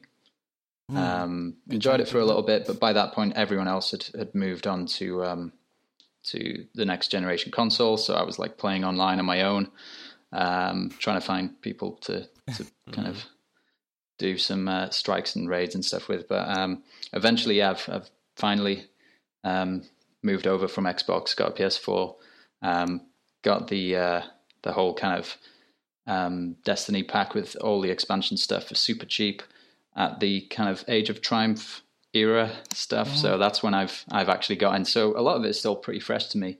Um, but yeah, everyone else is like, "Oh my god, you're still playing that ancient old game?" And it's like, well, it's all pretty new to me. I'm literally like this morning I was playing, and I'm only now getting to the point where I'm I'm looking at the director and I'm like, "There's nothing left to do apart from a few strikes." But yeah, Yeah, so now I'm I'm ready to move on now. When I, when I first met you and you said you were playing it, obviously you turned out to be an incredibly um, intelligent, charming, uh, great fellow to talk to. When I first met you, when you told me you were still playing Destiny One, I was a little worried. I was like, I don't know about this guy. This could be like a fish scenario. I mean, Fish played Destiny One for years, and you know, look at Fish. So we have a. I was worried. I was concerned. A concerned. charming young lad, right? He's been inside playing that game for so long you can't even tell he's Filipino anymore. He, I'm a white guy. he bridged. right in. He bridged ethnicities and Destiny games because he played Destiny One right up to uh, Destiny Two. Um, but yeah, so I mean, Destiny One though, that's I mean, I'm not here to talk shit on it. Me and Fish are some of the few people that loved uh, D One. Um, even when it first came out, we were. Um, it's much better now because it took us like weeks and weeks to get uh, exotics in Destiny One. Like I remember, like now I have like ten exotics in Destiny Two already after a couple weeks because the drop rate is more forgiving. But in Destiny One, it was like such a big deal to finally, you know, get your first exotic. And but you came around what the Taken King, and that's a whole. You have like the Dreadnought and all that stuff, so it's a very different Yeah. game. I mean, well, obviously now that I've kind of started, you know, again at the kind of Age of Triumph kind of part of it, um, when that that whole stuff kind of kicked off, obviously there was so much content there now. You know, it was I started the game and I was like, where the hell, what do I do? There's you know, there's endless stuff to do. Yeah. And it's you know, obviously if you've been sticking around for years, it you know, it's it's kind of like drip fed bit by bit. Um, and I, I could see, you know, people kind of complaining about, you know, content droughts and nothing to do, and the original story, you know, the vanilla stuff being almost well, there is there is no story. The story is the gr- grimoire stuff and the the the uh, you know The was, lore. There was a lack of kind It's of the lore. Yeah. yeah. um, so yeah, I mean, there was there was a lot of kind of you know pe- people complaining online and stuff, and I didn't I didn't experience it in the same way. I experienced literally the entire package from start to finish in in kind of one one go. So for me, I I, I absolutely loved it. I, I kind of I couldn't complain about there being a lack of content because there was so much stuff for me to do. Um, but yeah, the only thing was the whole kind of fairly absent story yeah. um, which uh, I kind of almost I compared Destiny One to like a theme park. So imagine like the Harry Potter theme park. So you've Okay. got the novels, which is like the lore. You got all this kind of stuff which does exist, and Mhm. it can go quite deep. But then you've got this kind of theme park, which is all styled around it. It's all you know. It's it looks cool. It's fun. There's lots of stuff to do. There's like the social space, but then it, it doesn't kind of go very deep. So it's almost like Destiny is like the Destiny theme park, and then you, you go online to actually get the, the real, you know, log into your Bungie account, and, or what was that, the Ishtar Collective, the website some dude set up. Um, Yeah. to go and read up on, on all of the the real kind of.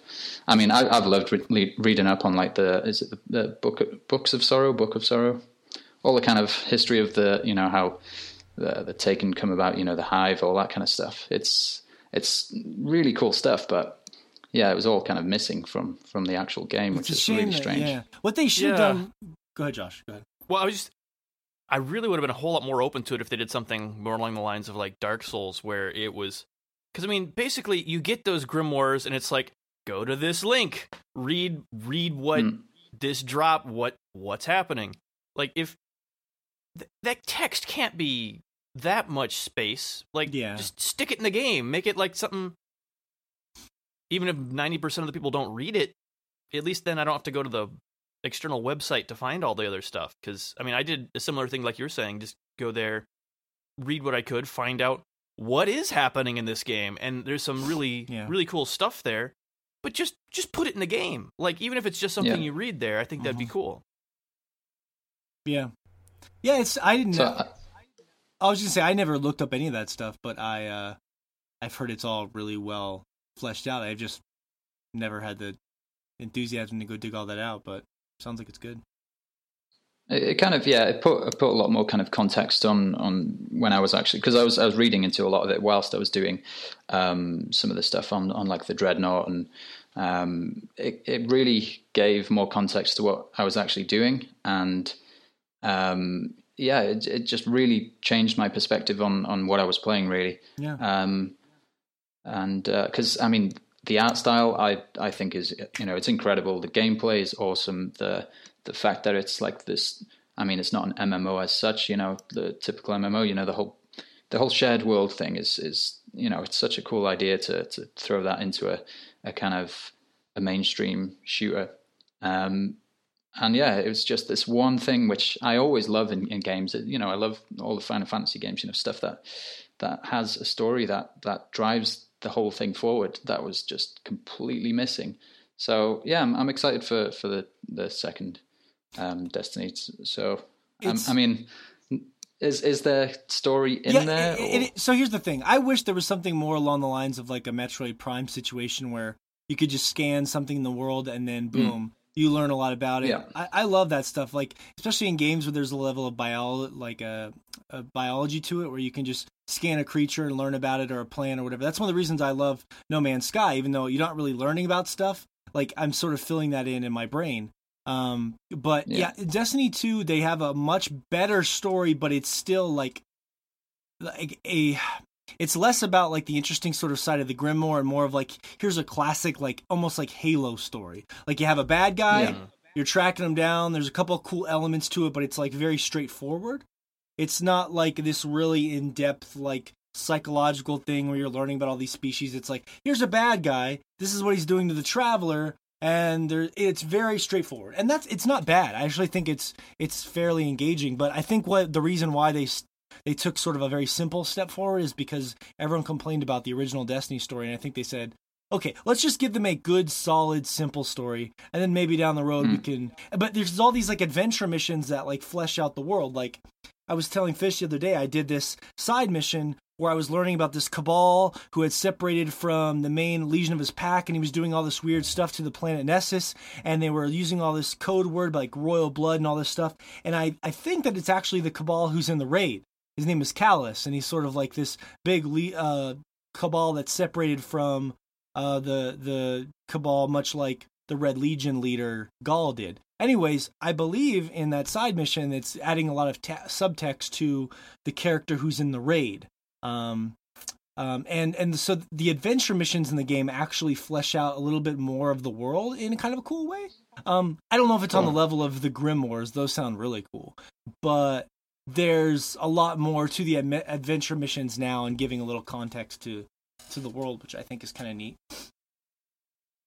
That's good. I mean, like like you referenced the whole Metroid Prime stuff. I think I think what's what they could have done is obviously something where if you don't need the story, if you if you're purely there for the gameplay and getting online with your friends, you know, just killing bosses and you know playing Crucible, whatever, then fine. But I think having that option to discover the stuff is is um, I think it, you know that that would for for you know gamers that actually care about that stuff it would give us something to not complain about, which people like as gamers like to do.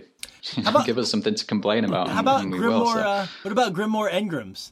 Like much like legendary Oh. loot. yeah, deck? I mean, yeah. yeah. What if you could Well, find uh, Grimoire? As, that would be as long as Rahool has nothing to do with it, my God, I hate that guy. Please tell me he dies in the tower because I don't know. It's it's a different lady now. I think. I, is he in there? Fish, you're better at that stuff.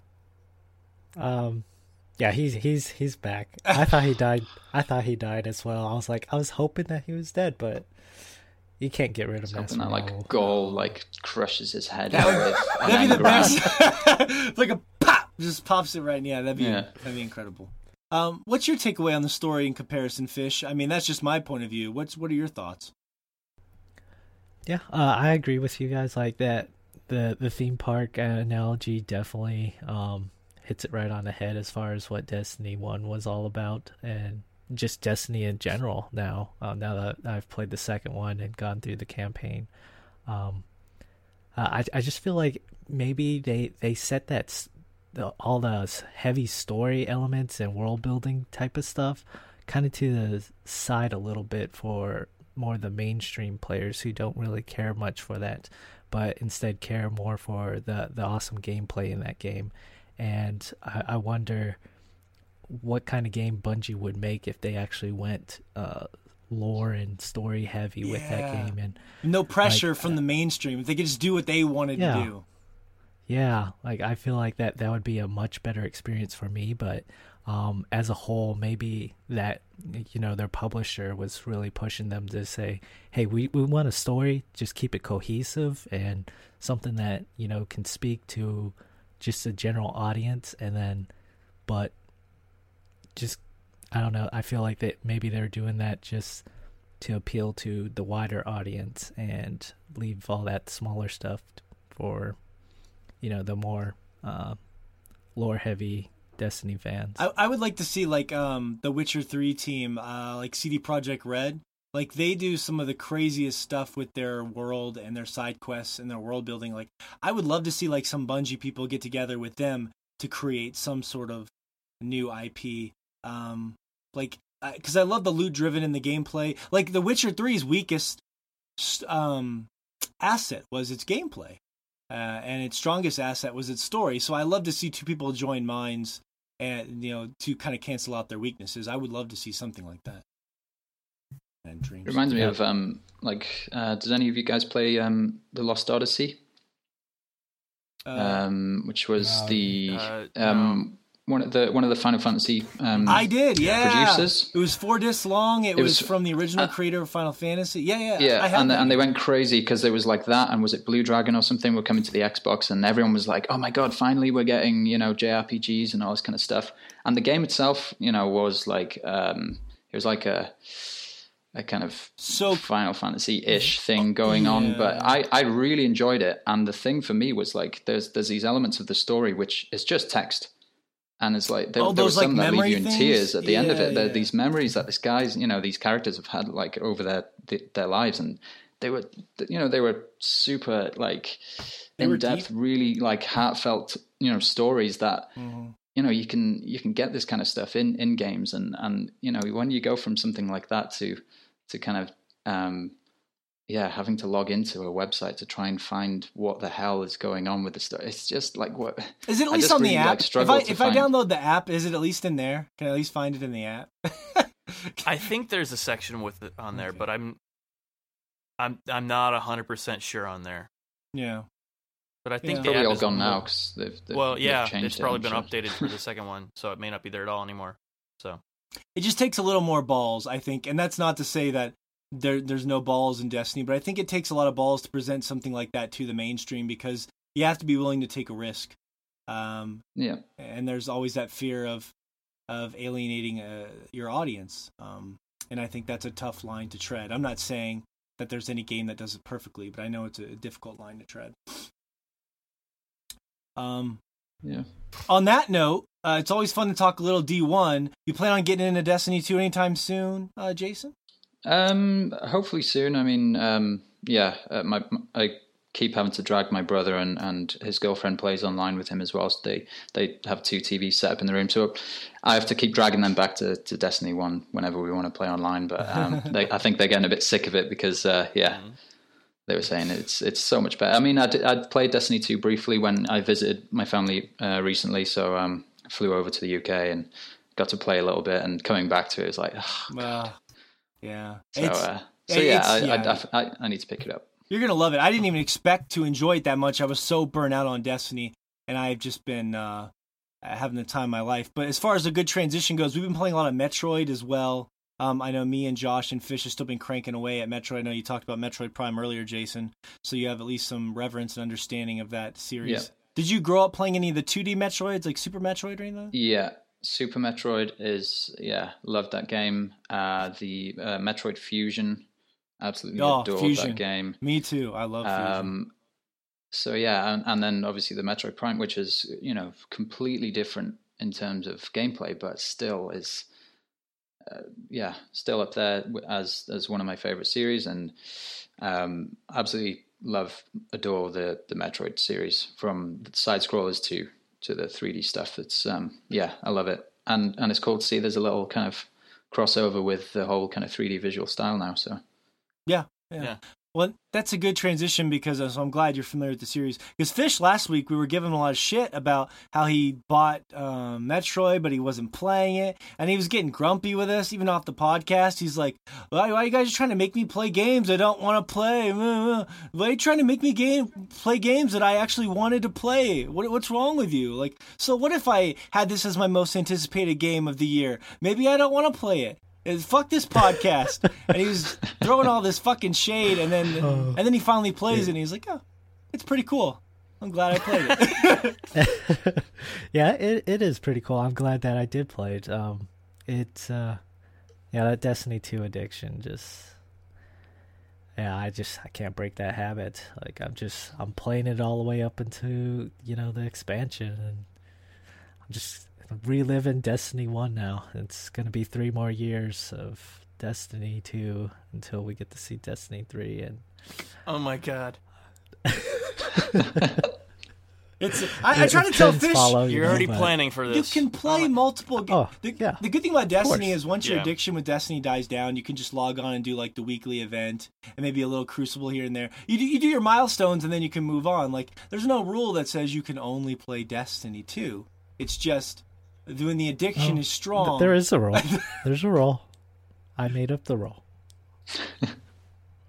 um, no, uh, Metroid is definitely fun. Like this, I, I was surprised to see this game um, be so fantastically beautiful on the 3DS. Like uh, as a 2D scroller, you know, it, it goes back to that 2D uh, gameplay, which I definitely love. Um, and it, it, it's something that um, I, I think I was missing, you know, for you know twenty plus years since I played Super Metroid. Mhm. Um, maybe that's why it was your most anticipated game of the year yeah, definitely, yeah, exactly why. And uh, yeah, it, it's it's a two D Metroid game. Uh, it feels just like it, and they've added some really refreshing mechanics to it as well.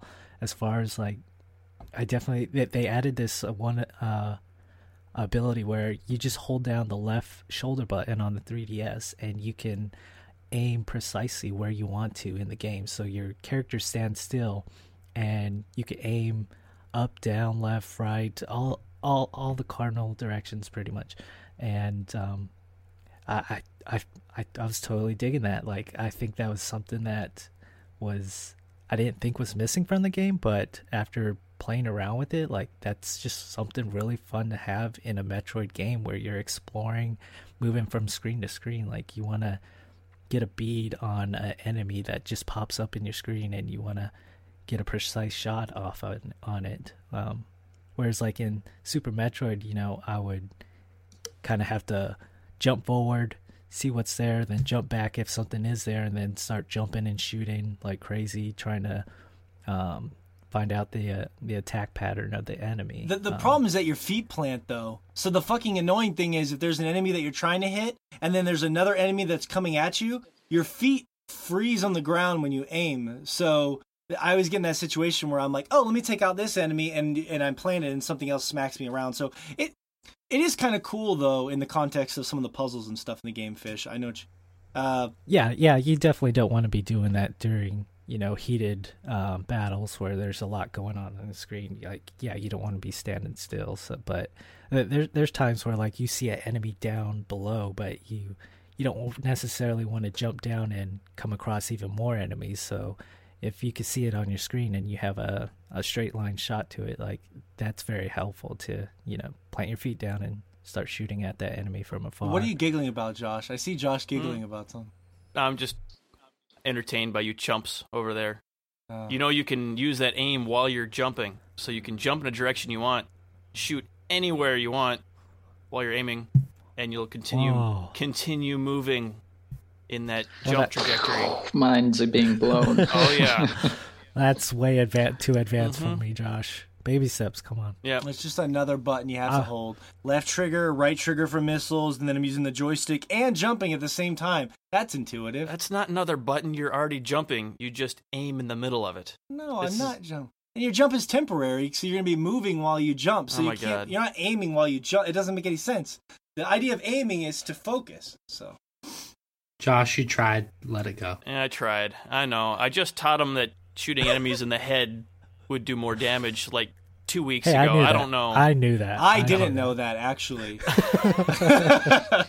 no, that's not true. I, I fight against that. I'm a body shotter. Um, body shotter for life. Um, Explains that shoddy body. I that shoddy body, shoddy, What? shoddy got that body. Um, that's no, that's Fish's accent. Uh, I was giving you a setup there. You just didn't. That was bad. Uh, That was bad. Shorty, give me the bada bing bada boom accent, Fish, but say Shorty got that body. Oh. Hey, Shorty got that body. There you go. That worked. it almost turned into booty at that point. Shorty got that booty. got that booty, bada bing bada boom. Oh, Um, that's like Carl from Aqua Teen Hunger Force back in the day. Eh, Shorty got that body. oh god, that's really old school. Um, fuck, I love Carl. meet what? So, I'm gonna anyways, have to use that for something now that I have that audio. forever. I've trapped myself. Mhm. Uh, anyways, I don't want to get too fixated on that, but in general, so the interesting thing about this game, Jason, is it is a 2D Metroid, uh, and it is very, it's well, it's well made. It is addictive. It feels right. Um, they got this. So the hook of the game is that you have to track down these 48 Metroids. So literally, just like the original Metroid 2 that nobody played, Little, um, there is 48 of these Metroid creatures scattered throughout the world, and that's that's the hook. You're constantly trying to find them, and you can't progress until you get them because you take the DNA from killing them, you put it into this machine, and then it allows you to progress further into the game. Um, but the interesting thing is that it's really challenging. It's uh, they, there's, we talked about this a lot last week. Me and Josh were torn on this. There's a weird checkpoint system in the game. It checkpoints you as you go through doors, despite how much life you have um, as opposed to save points like classic Metroid. And okay. you Well, can, it still has those for like saving and turning off the game, but like yeah, for for dying, that's what the checkpoint system is for. Um, which is good and bad. Sometimes you can have, if you have plenty of life right before you get to a boss, it's nice to just start at that boss over and over. It can be frustrating if you get into a room where, like, I was stuck at this room for a while where I had like eight health, and I kept walking out of the room and and dying to something stupid, and I was just getting pissed off. So it's a, it's got its positives and negatives to it. Um, but the biggest thing about the game is it's tough. It's it's it's action heavy in a way that Metroid almost hasn't really been as much before. I don't think, uh, and this may be just because they're because they made Castlevania and um, MercurySteam made those uh, really good Castlevania games for the PlayStation Three, Lords of Shadow. That they really are. Oh yeah. They're it's more combat heavy than ever before, including the uh, uh, parry attack. Um, you have to you can parry almost any enemy in the game.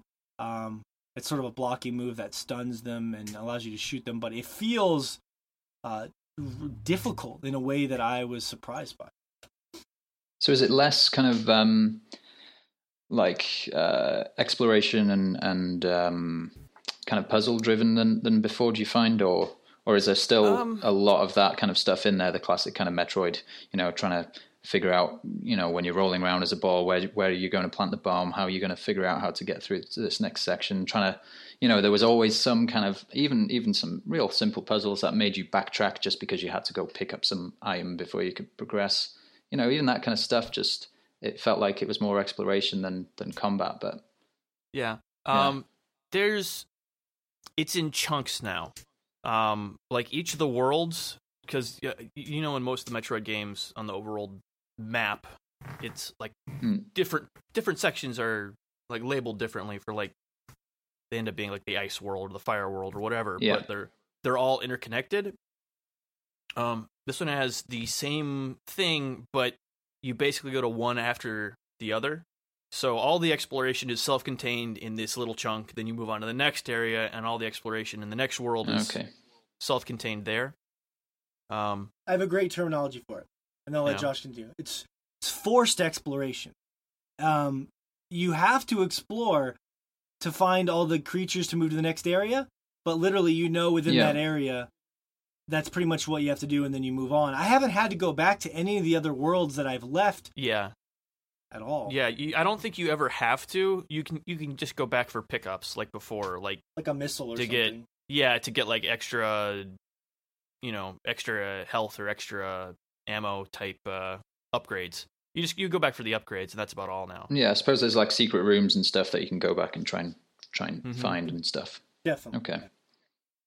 which is fine. I mean, I kind of like like you're still forced to use your abilities to get to solve the next area, but it's not as stressful as go go all the way back. Like Super Metroid, as brilliant as it was, if I remember right, sometimes you have to go back to a whole nother chunk of the world to open something Yeah. up. So Well, you'd go back to that same room where your ship was. Uh, Like I don't know how many times you have to run through there, but I know that on like a normal playthrough, I'd run through there at least half dozen times because all that's the true. everything just kind of takes you back through that central hub over and over again. It gave it a good Um, feeling too, where you feel like you were returning somewhere, but you were stronger. Yeah, I, I quite like that with with the, I mean, the Prime series as well. And I, I find, I know sometimes it feels a bit tedious, like it's a chore, you know, having to go fetch something, running through the exact same area. But I don't know. Sometimes you actually it gives you a good sense of of the place where you are. You get to to kind of recognize, you know, certain kind of landmarks in Yeah. in the areas and stuff, and and you feel like it it becomes a, a familiar kind of place, a, a, a more of a world rather than a set of stages one after the other Yeah. um, which I've always liked with with the Metroid Yeah. stuff. So I mean, Yeah. it'd be a shame that they they kind of lose that, but but from Yeah, what I've well, seen, it still looks like Yeah, an awesome game. To be honest, that was. I mean that basically that came about because of the because of being on the Game Boy whenever the game was first released. Um, just so you could play it in trunk in chunks and not have to worry about well where the heck am I because you couldn't sit down and play as much at a time. Is kind of um, yeah, a lot of the decisions were made based on that. Um, and now seems strange with fixes that have been made to the to the remaster. Um, which I don't know. I, it, it's still good. It's still good. i i think there's something to be said for playing the original, like the actual Game Boy one, instead of this, just for understanding why some of these decisions were made. Um, because I think a lot of the things that I had issues with in this were because they were in the original, whereas I don't figure out how to state this. Well, Like, think about that statement uh, you just said, though, Josh. You have to play the original to better appreciate Well, but- the issues. No, no, no. I mean, like they. That's not how I meant to say it. It's like I almost feel like this game in the original. I don't feel like they needed to m- remake this one. It's kind of what I'm getting at. I feel like they had enough ideas in this game to make something new instead of remaking an old game. Is kind of what I'm getting at. Um, Well, funny story, and then I'll let you continue because I agree with you 100%. I was watching this uh, games. It was on GameSpot. I'm going to give him credit. It was a full documentary on the 2D history of Metroid, and I sat there and watched it the other night while I was playing Metroid. It was it was incredible. You guys should go find it and watch it if you haven't seen it yet. Uh, and they walk through the story of every 2D Metroid game and how they came about. And unfortunately, the one of the issues that Metroid has always had, while we always have these huge gaps, is that the games don't sell well, which is frustrating because generally people like us, we'd all consider a game like Super Metroid, like I consider it a masterpiece, right?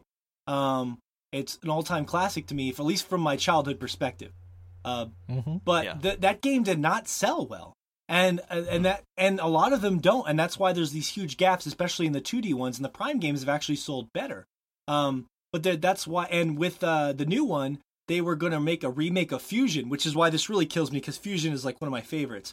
But um, Nintendo stepped Yeah. in and said, no, no, no, don't make a remake of Fusion. How about you remake Metroid 2? And it's just a weird decision, I think, um, to make. And maybe it was because Fusion was a little more story driven and they had some issues with Other M and they were afraid of touching that. And and um, Fusion is a little more on the horror side of things too, because you're fighting that um, evil version of your own suit, and it's got you're, you're, there's like hallways where you have like a little flashlight around you. It's like it's a little more horror driven and a little more linear, but still has all the things that make Metroid great. But um, I just feel like the idea to make Metroid 2 again is odd uh, conceptually.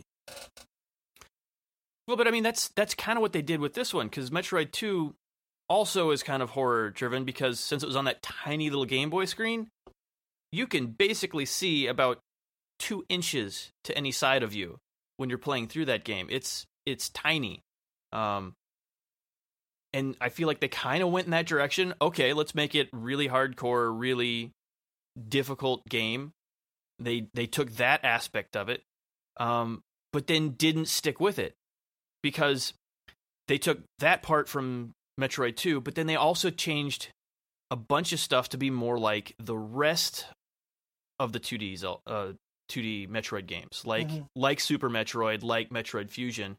A lot of the stuff from those games um, that focused more on exploration, but there's not a lot of exploration here, so it's it's just kind of an odd mismatch. Like the whole the game as a whole feels like it's it's all over the place instead of just focused on remaking Metroid 2. Um I, I kind of get the impression that this one is almost more made for a new audience, where in contrast, like the the new Sonic stuff is is kind of made for the people who grew up with Sonic. yeah. and it's almost like you know they've i feel as if they've kind of gone the other way with it especially with um, picking you know if if they picked super metroid that was like you know ultimate nostalgia trip if if that was the one that they went for but they went for i feel like the the kind of the weakest link in in the chain of you know the 2d metroid games in a way because that you know that was probably the one that would one probably upset fans a bit less if they kind of didn't Fuck deliver it up. Yeah. um, yeah, exactly. And they gave it to another Um, company to make. It wasn't even a straight Nintendo. They siphoned it to Yeah. MercurySteam, which is interesting. But, I mean, uh, it's probably a, a- a good thing to give, you know, to them in, in particular because they've got experience with, you know, similar similar titles, I suppose. But um, yeah. it's uh, I, I, it, it is interesting that they've they've kind of pushed it in in the kind of complete opposite direction of what they did with with the Sonic stuff, which is, you know, kind of. I, I feel like yeah they've probably gone for more of a, a new Yeah. um, trying to capture a new audience maybe um, and maybe that's why it's less kind of exploration and, and, and kind of less maybe story driven and, and all that kind of stuff because and you know it comes back to what we were talking about with the destiny stuff where it's more you know if stuff's more action driven first it makes for a better trailer. Um, you know uh, people see some cool action driven trailer that's what they want to play you know they you know the mainstream kind of people who play call of duty and and, and battlefield and all that kind of stuff who you know and that's all they play. They're more likely to be kind of you know pulled in by an action orientated game whereas if they see some cool action kind of little trailer and then they play a game and they spend you know hours just retracing their steps backwards and forwards through these you know um, to us really cool kind of amazing environments. But i guess the main you know the mainstream kind of audience might not digest that so well. So i, I can see why maybe they've gone in that direction Yeah, it but- feels like maybe they're kind of hitting on that Dark Souls crowd a little bit because it's it, it's a tough game. Uh, it's vague and like tell it doesn't really tell you what to do other than like it'll tell you where a Metroid is vaguely, but like there was things, basic things about how to use things in the game that just want you to kind of figure out. So maybe they're touching on that. But Fish, I don't want to overstep this too much here because uh, we talked a lot about this last week, and I know you're new to it. So like, what are you what are you digging about it? What are you disliking about it? Because you've been playing a lot of Metroid. Um, how many Metroids have you got so far? What you, what's your number? Um, I'll, I think I'm only five hours of playtime with it, but I, I think I have maybe I'm just about done with the the second area. Like the first area was kind of like a Okay. tutorial, very short type of thing Mhm. where Yeah, you yeah. just find that one Metroid. Then it, it's basically showing you how to how you're going to be progressing through the game. Where uh, the first world, you kill that one Metroid, you get its DNA, you put it into that statue, and then it lowers like this purple goo that opens up the second world. And I think I'm one Metroid away from um, opening up the third area. Um, but yeah, I, I'm definitely enjoying like the the combat. Like that, that was one thing that I couldn't get over was um, it's been so long since I've held like like a Nintendo type of controller where you're you're pretty much hitting like three or four buttons um, in unison and rapidly. Like you ha- you have to jump and shoot and Josh blowing my mind that you can aim in the air. Like it's a Mhm. very technical type of gameplay. Um, Oh yeah. Oh, it's Um, great. There's nothing better than jumping right over a Metroid, turning around, and launching a rocket right into his face, Yeah, but to do or right into his underbelly. yeah. midair. Yeah. well, yeah, that's that's one thing that I I don't my fingers just don't have that muscle memory anymore and like I learned like as I was playing it like oh wow, I can I can put my thumb over the the Y and I think it's B button and keep it closer to where I can hit them more easily because when I first started playing I was just I was tapping the B button Yeah. and I would tap the other button and yeah to be um I be I guess more uh, deadly in that game. You want to be able to hit Mhm. all those buttons in a very old fashioned type of way, which I enjoyed. Like it, it, it brought back a little bit of that nostalgia of playing, you know, those, uh, playing on the Super NES. Um, but yeah, I, I I love the graphics in this game as well. Like I think they did a great job with the 3D effects. That like Yeah. you, you slide that 3D is good. like the just like I love the I love the fact that you can see stuff in 3D on the 3DS. It, like it's it's something that you don't really get in games and uh say what you will about like their support for that in um their main party type of games and stuff like that. Um and their third party not really utilizing it that well, but it's really cool to see something like that. Like if I was a kid, I would definitely enjoy, you know, those 3D effects and they do a good job in this game.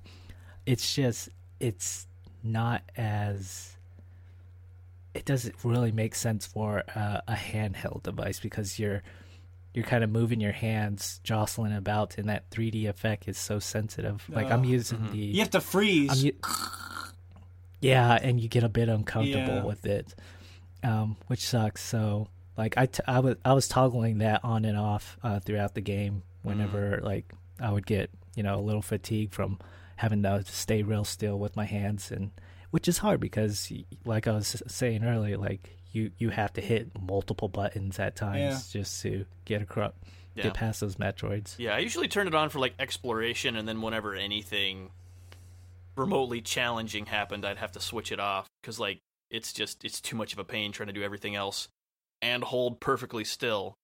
And Like, that's that's don't, another don't move your head. It's like That's Yeah. another contradiction because I feel the same way, and that's that shouldn't happen. But there are I know they do make the 3DS with the better tracking. Um, I know it's yeah. but yeah, I mean, that's, I'm not gonna go buy a fucking new 3DS just for that for one fucking game. Um, but yeah, that's just points to a lot of the problems with I think the 3DS and some of those things that you run into now. That the 3D is great. It's just it's it's not that 3D was a failure. It's just that um, it was really finicky for a handheld device, and it's just a bummer. So, but Fish is right. Mm-hmm. There's a lot of depth to the backgrounds. Like, there's one part you'll get to later where you can see a monster moving around in the background, and it kind of it slips through, and like it's there's things going on when you have that full 3D effect going that add a lot of depth and character to the world. And when you turn it off, the game looks decidedly less interesting when that 3D is off. Like I don't even like playing it that much when the 3D is off because it just looks much more boring. Because they just they literally designed it from the ground up. You you can tell when you play it with 3D to add all this depth to the background, right? So when you turn off the 3D, it's just like it just feels like it's kind of flattened out and then it feels kind of muddy to me and this is a I don't want to sound like this is some sort of like elitist complaint. It's just it looks much worse with the 3D off and that's a bummer because I think there's a lot of people out there that don't like the 3D that'll just turn it off right away. And um, it looks fine, but it doesn't look great. And it looks great with the 3D on, so it's a bummer. It's a bummer. hmm Yeah, yeah, definitely. Like, I think that 3D definitely adds a lot more, as far as like, whenever you like ball, go into your morph ball state, like, like rolling around in that thing, it, it just feels like you're in that environment more instead of just going it playing it in standard three or 2D without the 3D effects going on. Um, and like the, it, it has some good sounds as well in this game. Like I I never had a set real sense of like the weight of the ball whenever you're in a morph, morph ball, and like in this one, like it feels like you got some real weight in it. Mhm. Got Like, some weighty balls, yeah. Yeah. I'm sorry. I'm Definitely. sorry. I had Um, to, I had to- Uh, yeah, and, I mean it, it has like a good thud whenever you hit the ground and stuff like that, and uh, rolling around with it. Um, Well, this the immature portion of the podcast where we laugh about balls for ten minutes. That's okay. No, you, no, you're right. It's got a good feel. The game has a good feel to it. hmm Yeah, it does. Yeah, and yeah, I'm I'm looking forward to playing some more of it. It's um, yeah, I'm curious to see more of the worlds and unlocking more abilities. I feel like I've al- unlocked quite a bit of abilities already. Like they give you the morph ball like right off the bat. Got the spider Then they give, then they give you the spider ball. Yeah, and um, I don't know if that was in other Metroids, but yeah.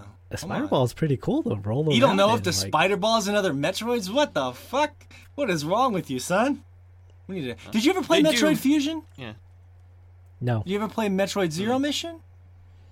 no, You ever play Metroid Other M? What about Metroid Prime? Thank God. I I I've played a little bit of Metroid Prime. Man, There you go. there's ah. Missing out. Zero Zero Mission and, and Fusion are, are awesome games. they're great. They're really good. I, we yeah. could we could find those and easily play those for the show fish on like an emulator somewhere easily because they're Game Boy Advance. Um, Oh, okay.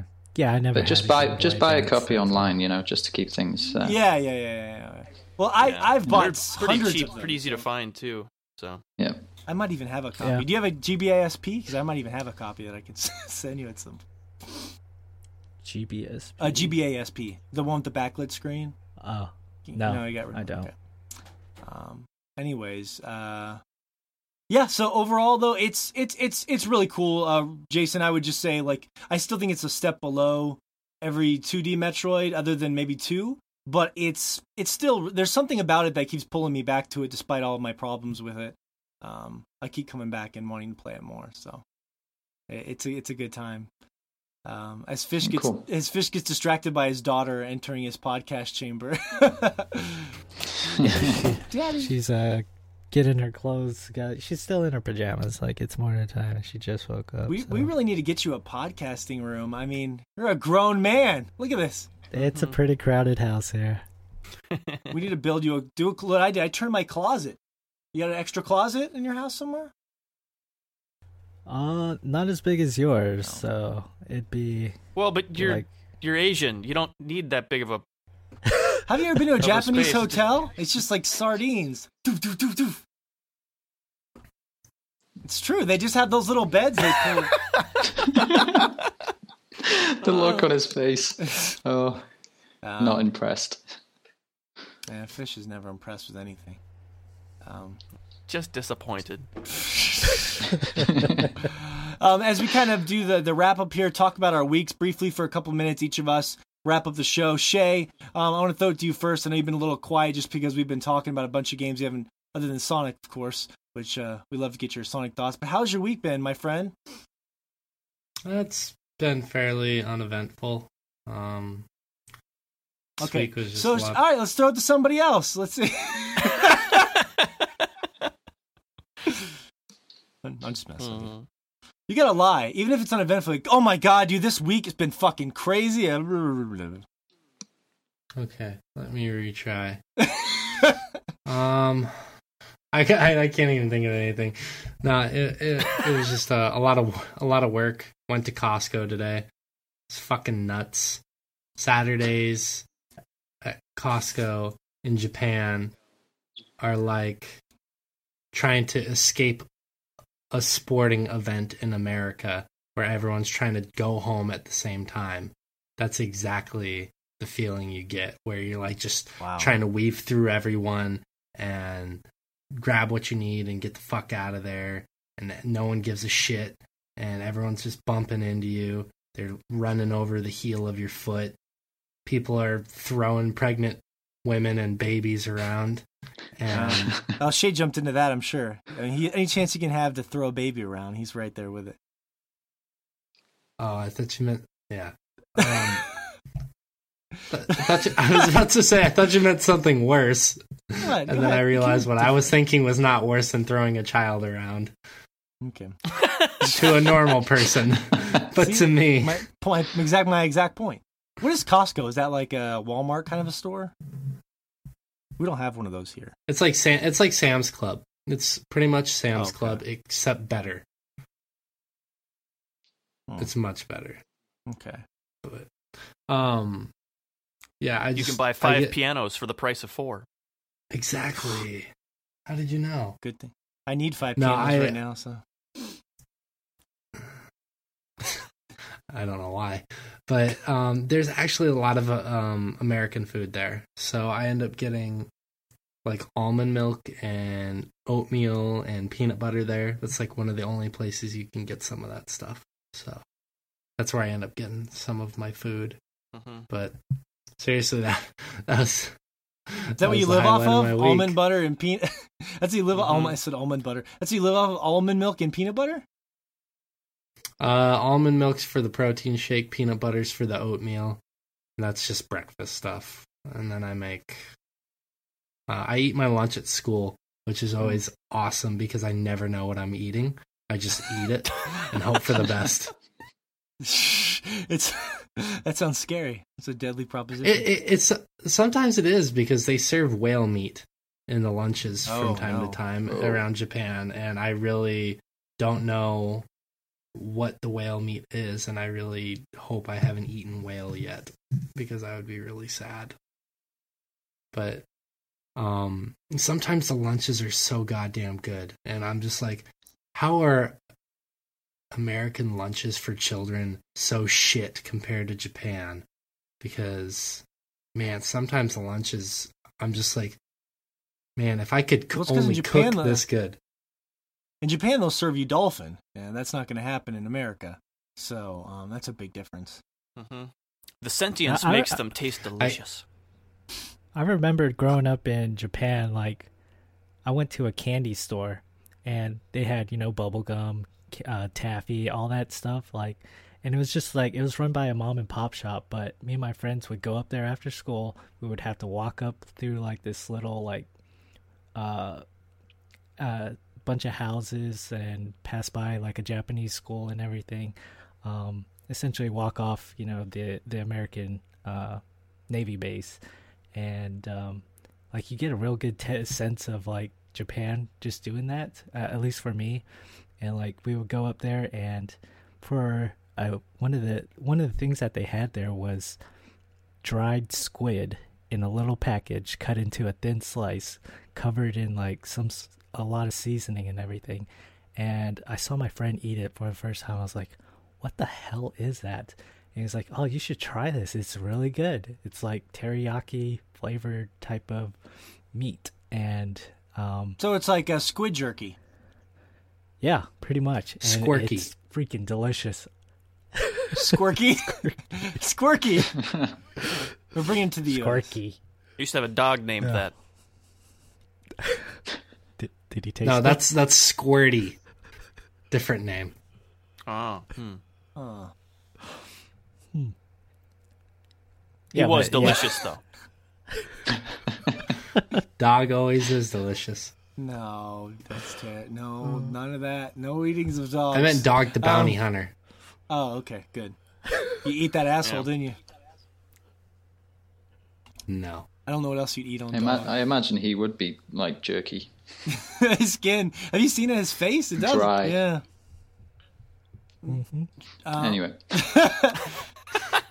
he does have We we all took that joke way further than it needed to go. All of us. I love it. We all plunged and plummeted together. Um.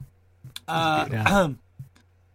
Anyways, I just wanted to talk about squid squid jerky. Squid jerky is interesting for sure.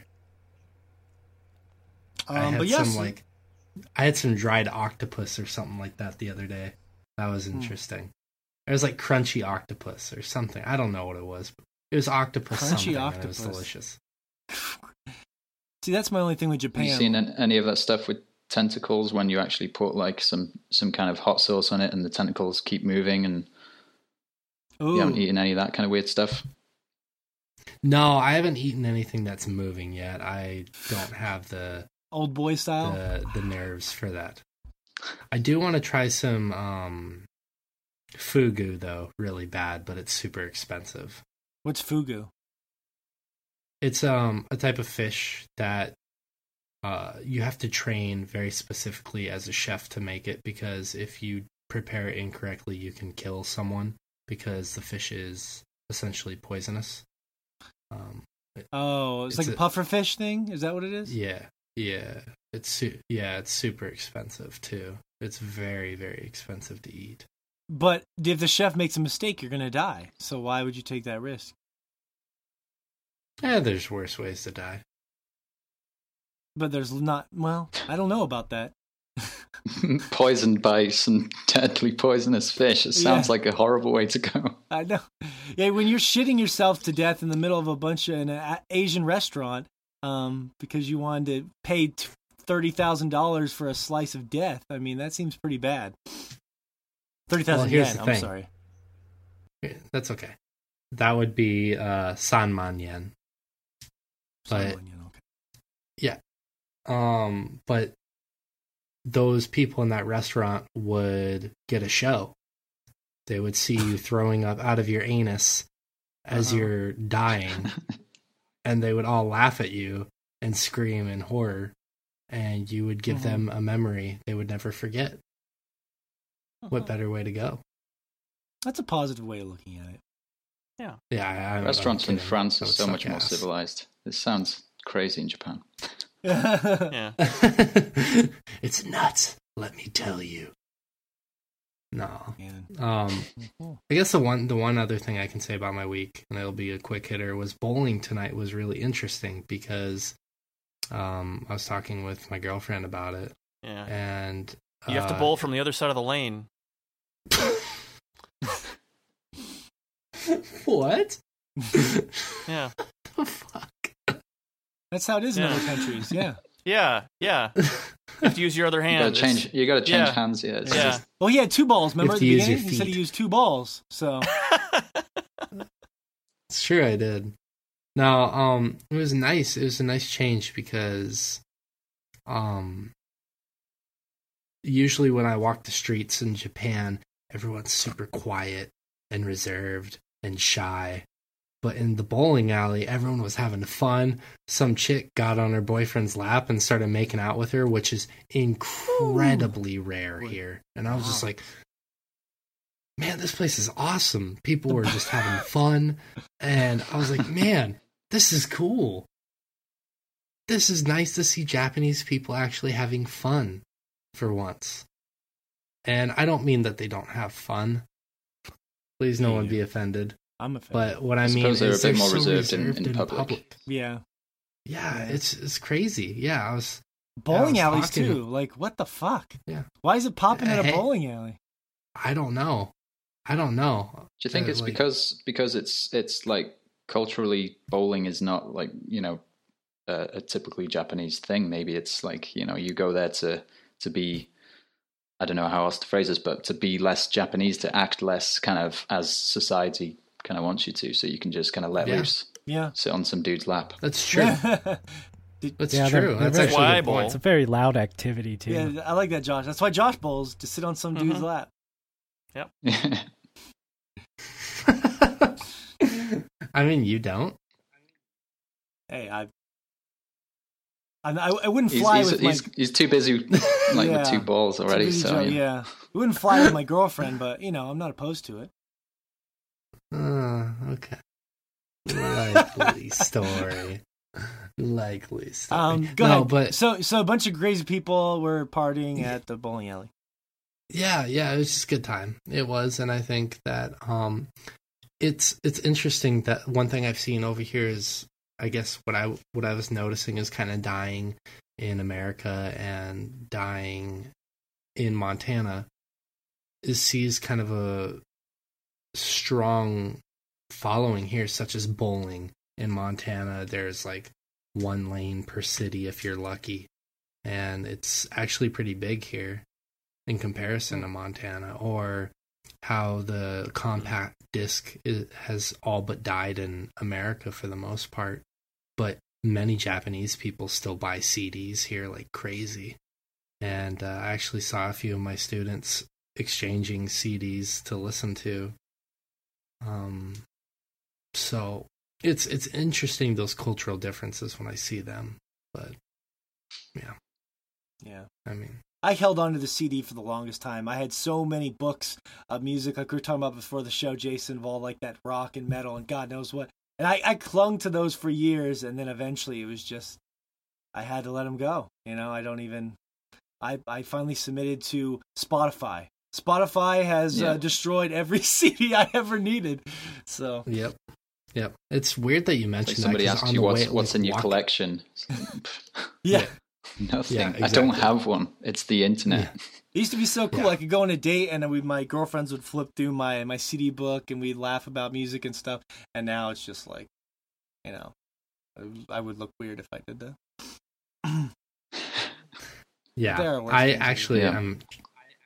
That's true. I on the way here when I was walking back to my apartment, I don't know why I had this random thought. I was completely stereotyping Jason. I was like, he has really long hair and a badass beard. I bet you he listens to some fucking sweet Viking metal or some shit. I used I used to be Completely in metal bands and stuff. So yeah, That's sick, yeah. man. That's really sick yeah, because uh, um, screaming my lungs out, all that kind of stuff. hey, it's a good yeah, life. man. well, you should have never stopped.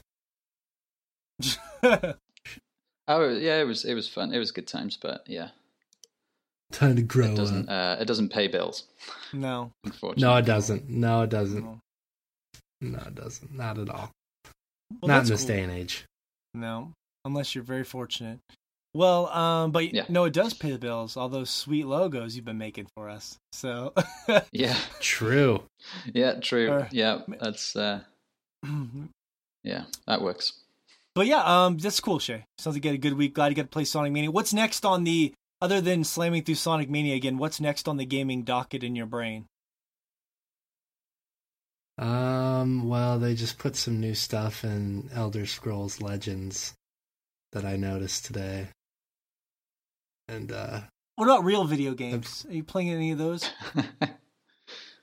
uh yeah, actually, um I'm either going to um buy The Walking Dead season 3 Telltale and finish that up cuz I only got through the first two episodes or I'm going to finish up Gravity Rush 2 or I'm going to buy Destiny 2. There's a lot of games, and you probably should. I mean, Game of the Year is going to be ap- approaching faster than you guys think it is, and now that we have these epic new awards, you know, Yeah, he's right. Mario Odyssey will be out soon. Oh, thank God. yeah, and no one's going to be able to play it because no one has a Switch. Except Josh. He's going to be the only one here yammering about Mario Odyssey. And we're like, okay, we get it. It's a Mario game. It's great. All right. I know, but look Yeah. at this cool drop I got. Yeah, that's right. But Now, check out this game, legendary okay. item I just Oh. got. That's a Mario game for me.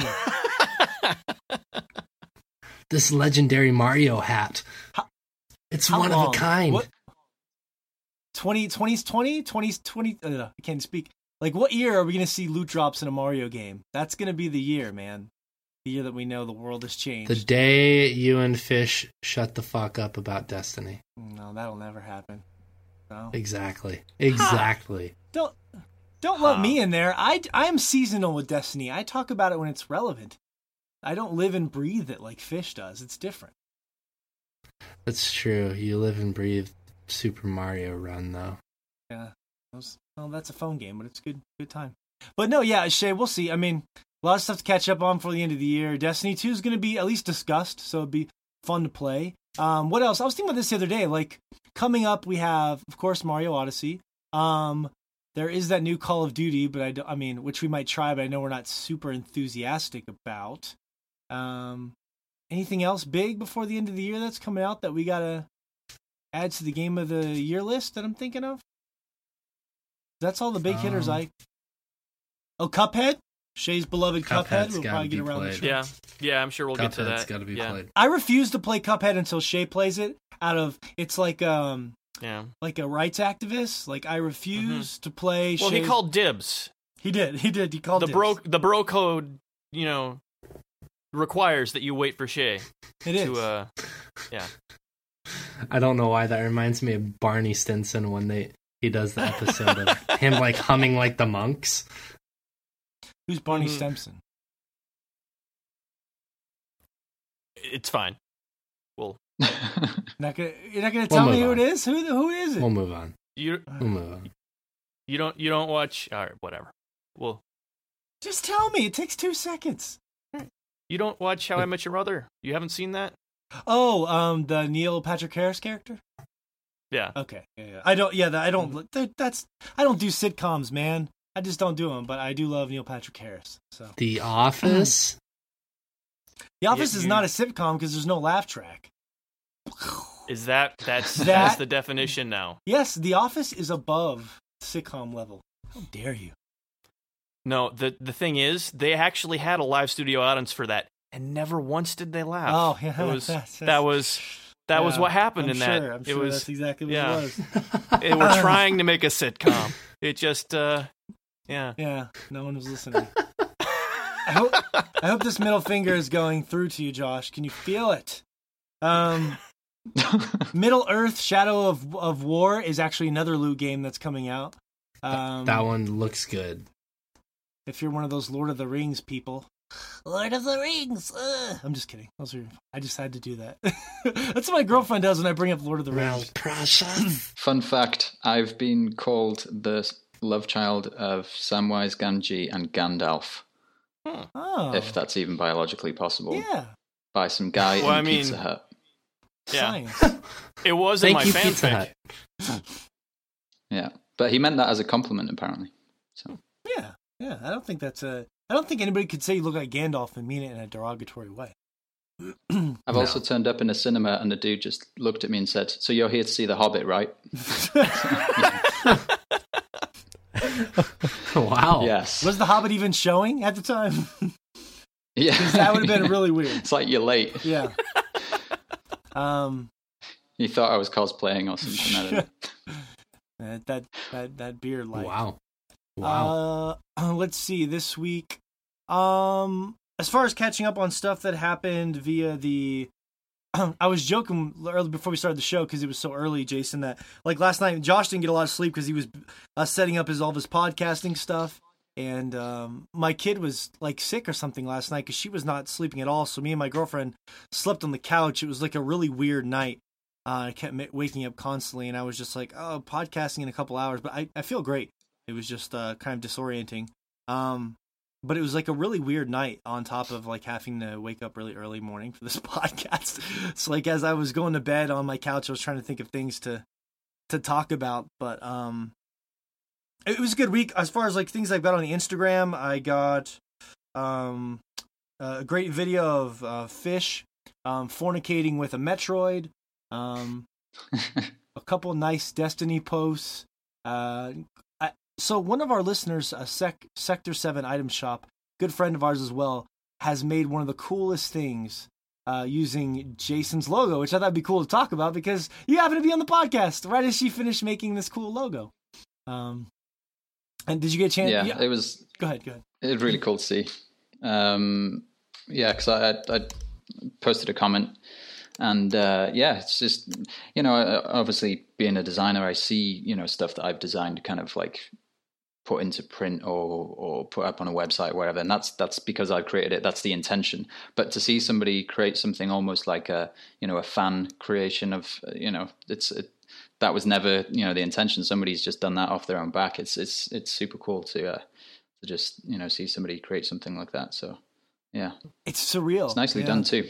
It's yeah, it looks incredible. It's very surreal to me too, even to see that kind of stuff that people just make for fun, like when we get fan art or anything like that. But even friends or listeners, like it's it looks awesome. It's just a sword chomp sword, and there's something else going with it. I'm gonna do an unboxing video when I get it in the mail, um, because she already sent it off. But Cool. looks fucking rad. But That's I awesome.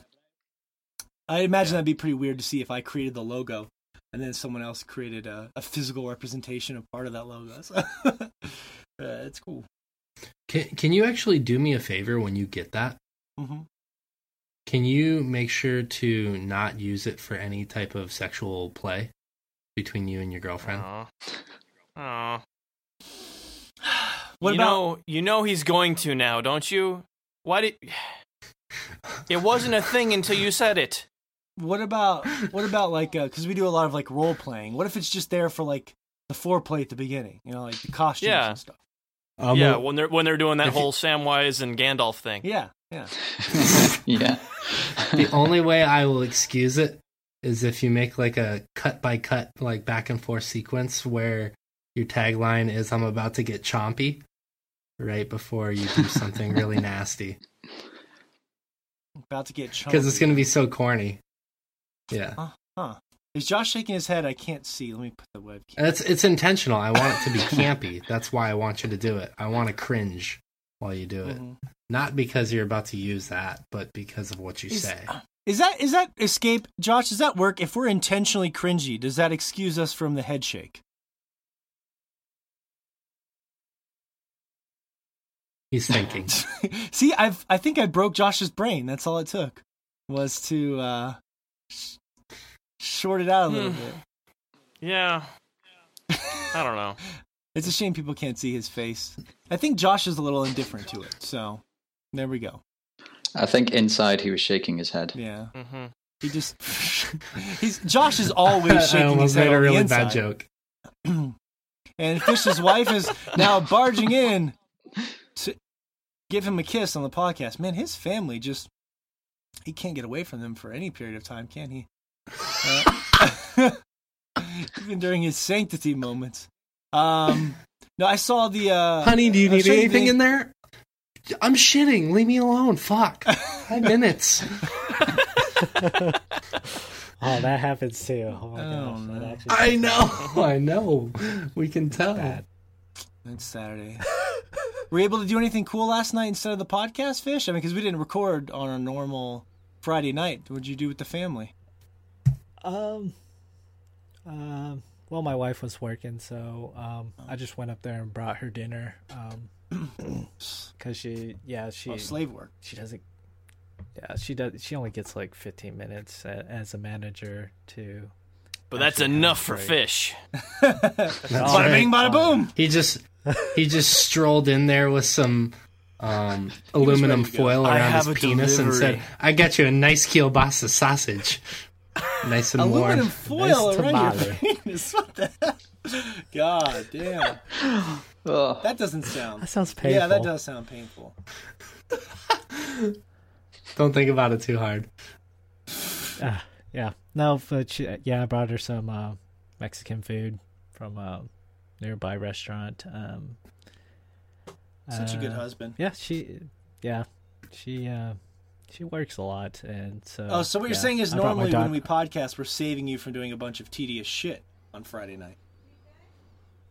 Uh, yeah, if you can say, one can say you can see it that way. Yes. I, I don't feel that way. I, I love my family. Well, I'm not saying you don't. I mean, you're you're jumping straight from tedious Shit. to I don't love my family. Come on, let's slow down.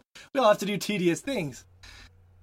Of course, like yeah, I get off work and like literally I have to go home and change my clothes and then get hoof it over to the restaurant and you know get her food and have a small little dinner with her at her job. Um, but I mean, yeah, it's I, I enjoy those times spending time with her, especially like like I I took my daughter up there. My daughter loves going up to her job and she, like so last night um she wanted to stay there and she sometimes she'll stay over at her job and she wants to help out at the shoe store. like my wife is like you can't stay with me cuz usually I'll leave after we're done eating um cuz she gets busy and she's like she told my daughter cuz she wanted to stay so bad so she was like if you're to stay you're to have to help me out. She's like okay. And then immediately she put her to work. She was just like, "Okay, break down those boxes and take them to the back." And like these boxes are huge. And, like I was looking at her and she was like fumbling with like these three large boxes trying to take them to the back room. And I was like, "Man, do you need help with that?" so I had to like set it up, stack it up for her to uh, pull it back there. But yeah, it's uh, it, it it's always fun to hang around family in, in a workplace. I mean, not a lot of workplaces allow you to do that, so it's kind of cool. Yeah, Yeah. yeah. Family is good for sure. Well, that's cool. Yeah, Got to spend a little time yeah. with them. yeah. It's too bad she wasn't off, but I mean, I guess if she's working more now, that's how the schedule goes. Um, what was I going to say? Sorry, I diverted there, but hey, that works. I was curious to hear how you spent your uh, Yeah. your Friday. Um, oh, I was going to say I watched a movie. If you guys want, there's a really good movie called The Big Sick uh, that came out. Uh, if you haven't heard of it, it's like a it's a comedy with uh, Kumail Nanjiani. He's from Silicon Valley, but it's a it's a really good movie if you find it because it's about this guy who his uh, his girlfriend goes into a well they break up because you know in Pakistan if you're Pakistani you can't the most families they go through like arranged marriages where they want you to marry someone who's also um you know arranged marriages arranged marriages are a tough thing and the last thing they wanted his family wanted to do was marry a white girl so they had to break up but then right after they break up his girlfriend goes into a medically induced coma and it's just about how he realizes how much he loves her while she's in the coma and how he's willing to fight his family's traditions and all that kind of stuff. Um, but it's an incredible movie. I, I was really surprised. Um, Hmm. And his work is great on Silicon Valley. So if you guys haven't seen that, I definitely recommend it. And I watched the new Star Trek series, so I could talk about it with Shea. Star Trek Discovery. Bum, bum, bum. Yeah, buddy. And and it's yeah, I really I was really liked it. I was surprised. Um, It's good. I think it's gotten a lot of shit over the like I have read so much shit from like the hardcore Trekkies. And I don't know oh if God, I would consider anything worse than myself one. hard- But Sorry, God. Dude, it's what are pretty they saying rough. about it? It's- What is, what are the hardcore Trekkies saying about this? Um, the the number one hang up, which I slightly agree, is that they changed the look of the Klingons. However, um, it, from their original series to TNG, they actually changed the look of the Klingons. Yeah. So from TNG to this series, they changed the look, and uh, they they just are kind of pissed off that the Klingons are getting focus again in the series when there are so many other cool races in Yeah. the Trek universe that they haven't explored. Which that I can completely agree with, but uh, there, there's just a bunch of other things like it's just all action and the main character is unlikable and we don't have enough titties to see in spandex yet and That's that a valid wasn't real complaint. That's complaint, valid. but i'm sure well, it should be. i'm sure no there is just a bunch of little complaints and it's everyone piping off everyone and that's one of the reasons why i have hopped off my facebook it's just like and it, it's like because there's a pedestal everyone feels like their voice needs to be heard and it's just a cacophony of Wait, were you getting that on Facebook when you posted about it? Were people on your post saying that, or are you just talking about the internet? No, Oh. no. I was like, I like a bunch of the Star Trek pages on Facebook, Okay. and I was just reading what a lot of people had to say, and I don't know. Like, the, I had some minor complaints, but overall, it was just it was a fun Well- segment of TV to watch. One thing people have to understand is the first two episodes that you can stream on like CBS app and Netflix and stuff in other countries is that they're starting off the the season with what feels like a movie, but it's more of like a setup. So I'm curious to see once it spreads out from there um, what they do because it is called Discovery. So I'm hoping there is each episode takes on its own little story. Um, but the first two episodes feel kind of like a self-contained movie, and then it just opens with what happens at the end. It feels like it just opens up to a, a world of possibilities, and I'm hoping that it because one of the great things about Star Trek for me was that every episode was like its own little cool story. So I'm hoping that it gets back. to Yeah, t- TNG and um, the original series, Next Generation and original series, were actually like that because the network actually forced them to do that. That's not something they ever wanted to do. They wanted to have continuous storylines. You actually see that start to take place in Deep Space Nine, which started running in about season five of TNG. But um, You keep saying TNG like I'm supposed to know what the fuck that means. Next Generation, okay. that's the one you watch with Patrick Stewart. Gotcha, gotcha. The next Yeah. generation. Okay. Um, yeah, my, I guess, so I don't talk about it for the next hour. My biggest takeaway, like my my biggest complaint was like there were some plot points in there that happened that just seemed incredibly, incredibly pointless for the sake of being dramatic, and it, it really irked me. Um, I don't want to say anything because I don't want to spoil it for anyone. But uh, basically, what happens at the end of the first episode is just very trite and very pointless to me. But that's my complaint, and I understand that's personal at the end of the day. The biggest Can you, takeaway give, can you give me a clue because that's very was it the um, thing that one captain did it to was another literally captain? is well, the other one's not a captain; she's a commander. Oh, okay, forgive me. I'm God sorry. damn it! I'm being that fucking nerd. I'm being that Damn nerd. Trekkies. Uh, she was a commander, not a captain. Sorry, I am a nerd, so I that's my. Yeah, I get it. I get it. I know. I know. Um, But um yes. Well, yeah, it was just that and then like the big twist at the end of the first episode. It just was Mhm. trite and I uninteresting. think it's about as good the- as CBS can do it, though, right? I mean, CBS is not HBO. Eh, yeah, but I mean, it, it's it's just like every show needs to f- feel like or feels that pressure to have a twist now, and I think that's that. I think that actually really sprouted from Lost and Game of Thrones has perfected it. But uh, moving on from that, we'll talk about the twist after the show because I don't even remember the twist that you're talking. yeah, yeah, yeah, yeah, yeah. Twist. yeah, we'll exactly. talk about it right now. For me, it's all I don't know anything about Star Trek, so it's all, you know, twisty New. to me. It's, yeah, I- it's the it's the final frontier. Yeah, I mean the, the the captain is a little um foolhardy, kind of brash, so I can see how she's gonna rub people the wrong way. What a god damn it, whatever. The the the, the uh, commander. He's a commander. Um.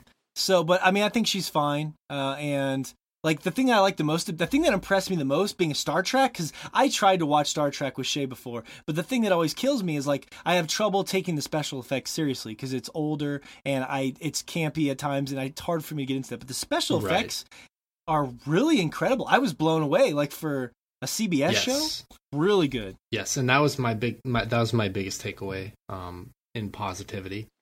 Uh, I guess I have two kind of jo- uh, joined together.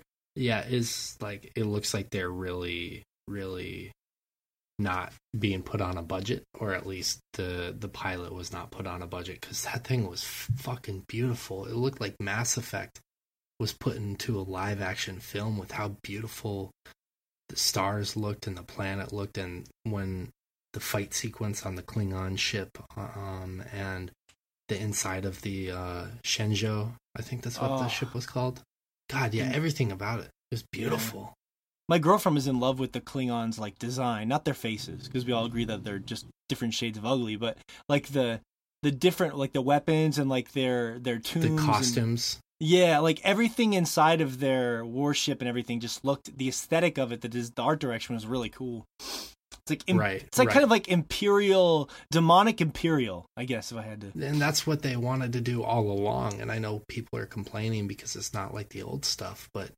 that was the vision all along and they can actually make it now because of technology but uh, my other biggest positive takeaway from it was the the sheer amount of diversity which is um, i know something uh, i know that was kind of gene roddenberry's uh, the creator's vision from the get-go was to have this this universe where anything is possible um, yet everyone is doing their best possible or they're doing the best possible thing they can do.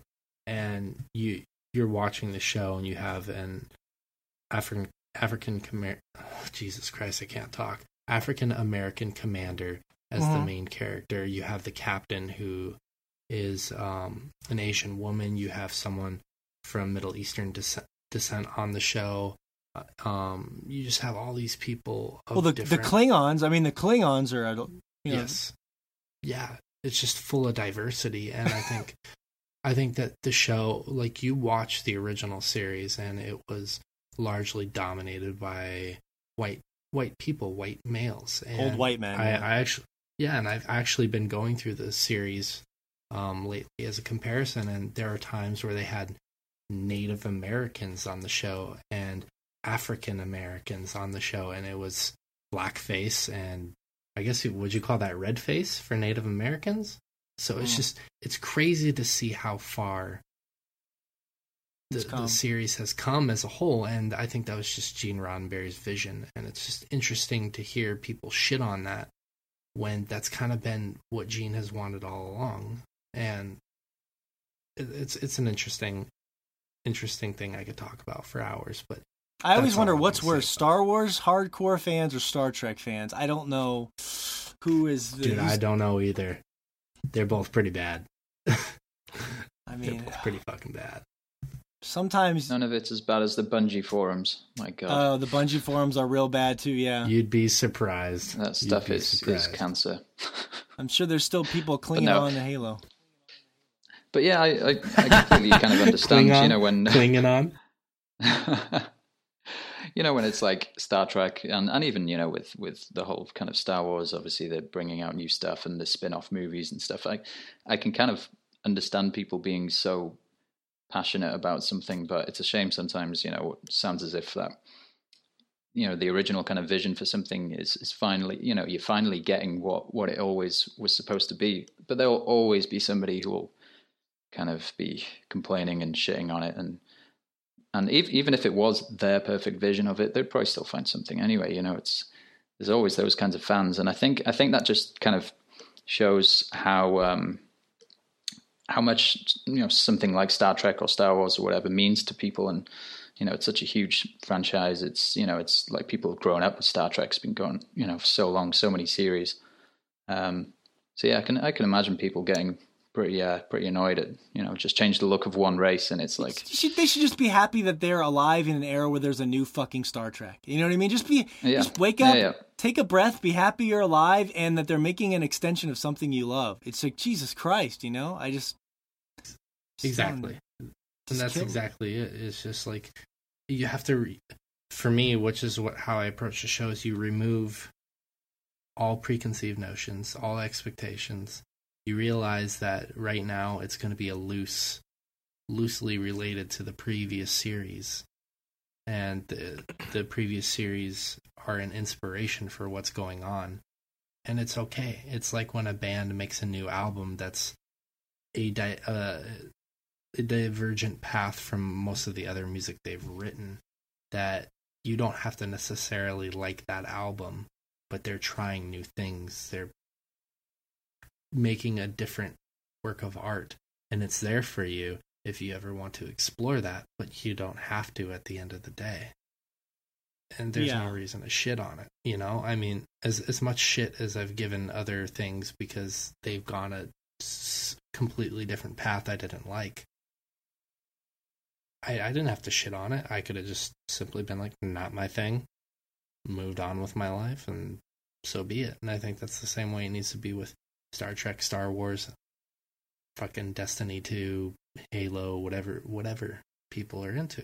Just appreciate the fact that Whoa, whoa! If Destiny's not your thing, then you can fuck off. That's that's all. no, I'm just kidding. There's gonna be someone listening to this. as quoted like, by Fish. yeah, that, that was fish, not me. kind of monster wouldn't like Destiny. Yeah, he's he's working on that uh, hillbilly Dothraki accent. It sounded an awful lot like Morgan. Hmm. It did. It did. It was weird. Roar. Howdy, partner. You know, it's. I was thinking that basically, if we, uh it- as far as all that sort of art and creation go, anyways, I don't want to get too tangential there. We'll keep watching it. It's gonna be fun to talk about. It shows a lot of promise, and if you're interested, you can get the CBS app in a various amount of. That's how I'm watching it because it's not on Netflix in America, which is an idiotic decision by CBS. But whatever, it's a competition.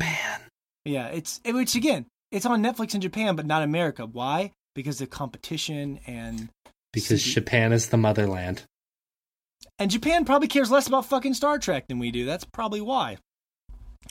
Um, Maybe. but my point is that you can. It's only like five dollars a month, and you get a week for free if you want to check out the uh, a free trial of uh, the CBS app. I can tell you right now, I downloaded it, and the app is cr- fucking. The subtitling is awful. Like whoever did it can't keep the subtitles on the screen. Uh, you get CBS commercials, which make me want to blow my fucking head out because I don't care about fucking The Big Bang Theory and all this other garbage. So it's like, How do you blow it out? what, what did I say? Blow it out? Blow my brain out? You said blow your head out. Oh well, whatever. I just something's blown out, and it's just it's not it's it's not pleasant. It's not pleasant at all. Um, but it's worth it because the show is is really cool. So, um, as far as that, that's pretty much my week's been good, pretty relaxing. Those are the highlights. I think we covered a bunch of uh, other things, so that pretty much makes up for it. Uh, we kind of delved a little bit into Fish's week too. Now, Fish, if you're okay with it, I want to save all Destiny 2 talk till next week because we have a special guest, uh, Firekeeper. Um, Oh, and that's we fine. can just explode our destiny all over the place. Um, and what about what about you, Josh? How was your week? Busy, busy. We're finally in the house, Yay! so that's been you got a house. been yeah, been moving the last few days, getting everything moved out of the rental. So we're oh, moving sucks. Yeah. That's the worst. yeah, yeah. We're gonna take our time on this one, just since we've got since it's close instead of being across the country, Hmm. like when we moved here to get into the rental and everything. Um, just to make it easier to deal with. Yeah. just because we've got everything else going on here at the time, at the same time. So we're just gonna kind of do it a piece at a time, sort of a deal, until we get to like big furniture stuff that's in storage. We'll probably need to get like a truckload with a U-Haul or something to just get the big big stuff. But other than that, we're just kind of grabbing like a you know few boxes at a time. Your setup looks really cool. What is it? What, how'd you? What's that curtain behind you? I feel like you're. It's like you're in a hospital room or something. Like, how did you pull that? Uh, off? it's it's they're curtains. Oh, it's a window. Curtains, Okay, gotcha, Yes. gotcha. Yeah. Sorry, my my brain's not You- working. It's early in the morning. Yeah, You have the, a window. The usual your- place you see curtains. yes.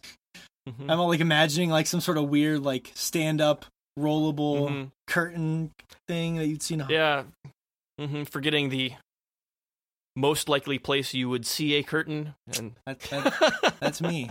It's like screw having walls. We're just putting curtains up everywhere. Mhm. I thought I was Exactly. I, just thought Josh, I thought Josh was a strict feel like I- That gives me a flashback. I, I've seen, like, I saw a TV show where someone literally just wanted curtains all over their house instead of wanting walls. And somebody made that happen. It's weird.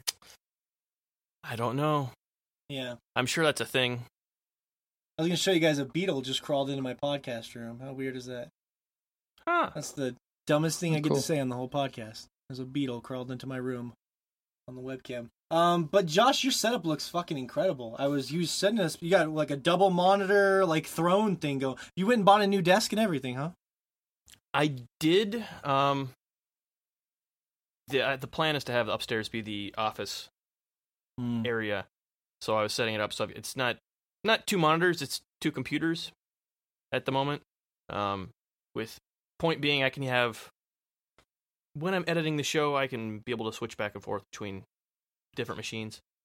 Um, and when I'm not, we can turn around one of the computers and somebody else can use it. Um, use it like a two person desk. So Awesome. yeah, yeah. Yeah, Should it looks cool. It feels good. Does it feel good to be podcasting from your own house finally? Although, It does. It's been way too much of a headache trying to do it out of house for for as long as I have. So well, I'm sure it doesn't really feel like your house just yet. Unfortunately, right? Well, yeah, we're still in the process of moving in and getting everything cleaned and stuff. Like yesterday, we were cleaning out the fridge and kitchen and all that other stuff just so we can get our all our crap moved in there. So you start, you know, start making our own dirt instead of everyone else's. Yeah, Um, that's So that's life. did really. that. Start making your own dirt. Did you know I found out the other Mhm. day that oil is made from fucking dead things? oh no, I, oh, this no. is like one of those common knowledge things that I had no. Did you guys fucking? I did not know oil was made from fucking dead shit. That's crazy. That's just fucking crazy to me. Like we're literally fueling our world with dead shit. I just, I just, Yeah, when you're driving around, you got like dinosaur juice, you know, Yeah, going through your, your that's car. like I know that sounds like common Yeah. knowledge, but that's just fascinating to me. Like I had no idea that that's what oil was because the school system failed me. I can blame everything on the school system, Huh. or I failed myself because I spent too much time playing video games. But regardless, Heyo. Yeah, but look where you are now. exactly, I'm here Yeah. talking with you, fine in people. in your very own closet. I've really moved up in the world. Just Just the show. As you look back at all your plushies, It's I, I had to do one we of did those. we like- did good, guys, didn't we? I'm starting to feel a little sad, guys. We're gonna have to wrap this show up shortly here. um, no, that's that's that is that's good though, Josh. I'm glad you're in your new pad. Oh yeah. And uh, I have a question, Josh, real quick. Are you gonna pull a Monica Lewinsky Bill Clinton incident? With just because of a desk. Well, you were you were sending some interesting interesting messages earlier. Well, it is a it's a glass desk. Those are so you can't really hide Shea. under there. That's true. It's Those are private You can put- messages, Shea. God, You can damn put a curtain on the desk. oh yeah yeah obvious. We'll just get a curtain. Yeah, it's I've got one right behind me. I Uh-huh. don't know. Find something else to do on that window. Well, what me and my wife do is we normally open the curtain so that everyone can see. So that's the the next step. You know what I'm saying? It's okay. You live in a trash neighborhood. Everyone else probably does it at the same time, God anyways. damn. Uh, It's cheaper than cable. I do. I have like the one nice house and a trash. You guys are on like It's you guys are on like a synchronized program where you guys open your blinds at the same time, Mhm. all just fuck each It's like- other.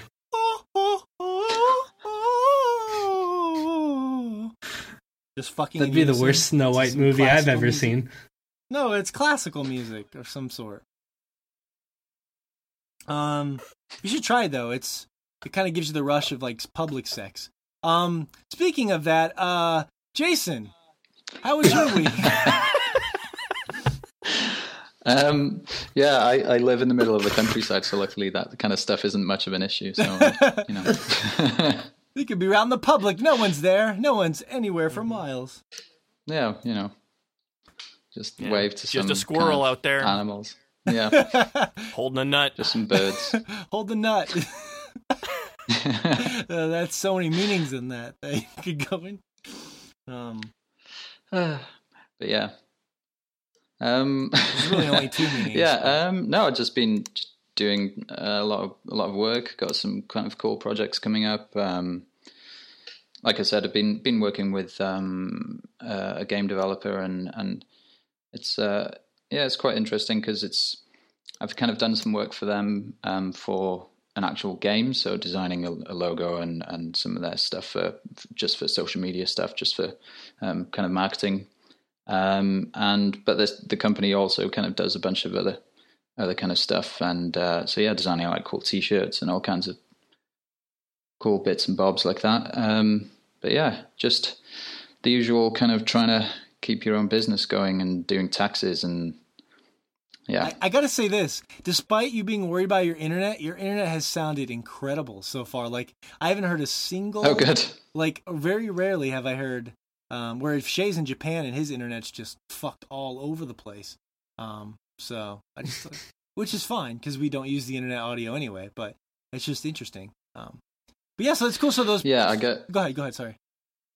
No, I was just going to say, yeah, I, I, I get some issues from time to time, but um, yeah, obviously the the kind of work I do is um, I can do it from kind of anywhere. So as long as I've got a stable connection, I can, you know, that was that was one of the kind of key points of picking somewhere to live was as long as it's got internet, and yeah, I can work from there. That's cool. For some reason, I I keep looking at you on the webcam and I keep thinking your shirt says Doom. I don't know. I just have to know. Yeah, I wish I, I actually thought that when I was looking at the screenshot, where it just yeah, it says core, but it's like super Okay. elongated. It's a weird T-shirt. I thought you were a But yeah, big I wish it Doom did say fan. Doom. Are you a big fan of the new Doom? It's got that metal in there. The new Doom is awesome. Uh, The soundtrack, I listen to that all the time. It is so good. It's so good. Um, It, it was crazy because, um, like, as a metal fan, you go through these kind of like, like whole like years sometimes where nothing cool comes out and nothing you know, like it, it all just sounds like the same old trash being regurgitated and then Yeah. Um, even though some of it literally sounds like regurgitation. So, um, yeah. And then the Doom, I, I started listening to like the Doom soundtrack, and I was like, oh my god, this is like some of the kind of music that I've been waiting for. It's actually really, really cool. Um, yeah, I can't remember the the, the guy's name. Fuck, um, I can't either. but and Yeah, he was like a hero of mine whenever God damn it! I want to look it Um, up. Um, but yeah, he's he's um, he's he's done like the the soundtrack for Prey, which is you know very different, but he did the new Prey. incredible music.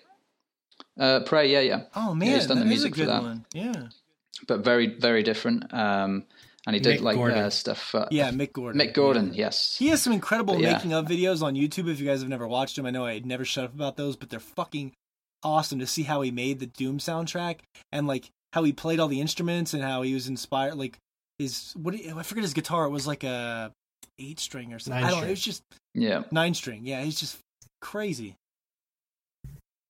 yeah. So yeah, I mean, uh, the game itself is is pretty awesome, um, and uh, I kind of like the fact that it does kind of take a, a no holds barred approach to to a shooter again. You know, back to back to the feel of. It reminds me of something like TimeSplitters, which was really kind of fast paced. You know, there was no kind of slowing down, take a well kind of aimed shot at some. It's just keep going, keep going, keep going. You know, just kick the shit out of everything that you come across, and Yeah. literally from the start of that game, it's relentless and and uh, it, it's quite it's quite cool to play something like that again. You know, something that got rid of a lot of the the kind of stuff that games feel like they have to put in nowadays. It, it was uh, yeah, just felt like you get in there, you just play. It, it's just and you just keep playing constantly. So that was quite cool. I'm like instantly more interested um, in that Prey game now. I gotta go. I want to go hear that Prey soundtrack now because Yeah, it was really interesting sounds, and um, and yeah, I, I've not played it, but it, it sounds quite an it's probably interesting more concept where you can. than than rock, Yeah. but that's fine. Oh yeah, yeah, yeah, yeah. It's very different, um, but it's, it's seriously cool stuff. I mean, yeah, I think he he did um, stuff for Killer Instinct, the new Killer Instinct as well. Uh, yeah, I was looking. I think so. I- I was looking on his um or no, I'm sorry, not his uh Twitter, but his Wikipedia and I was just curious about some of the stuff that he had done.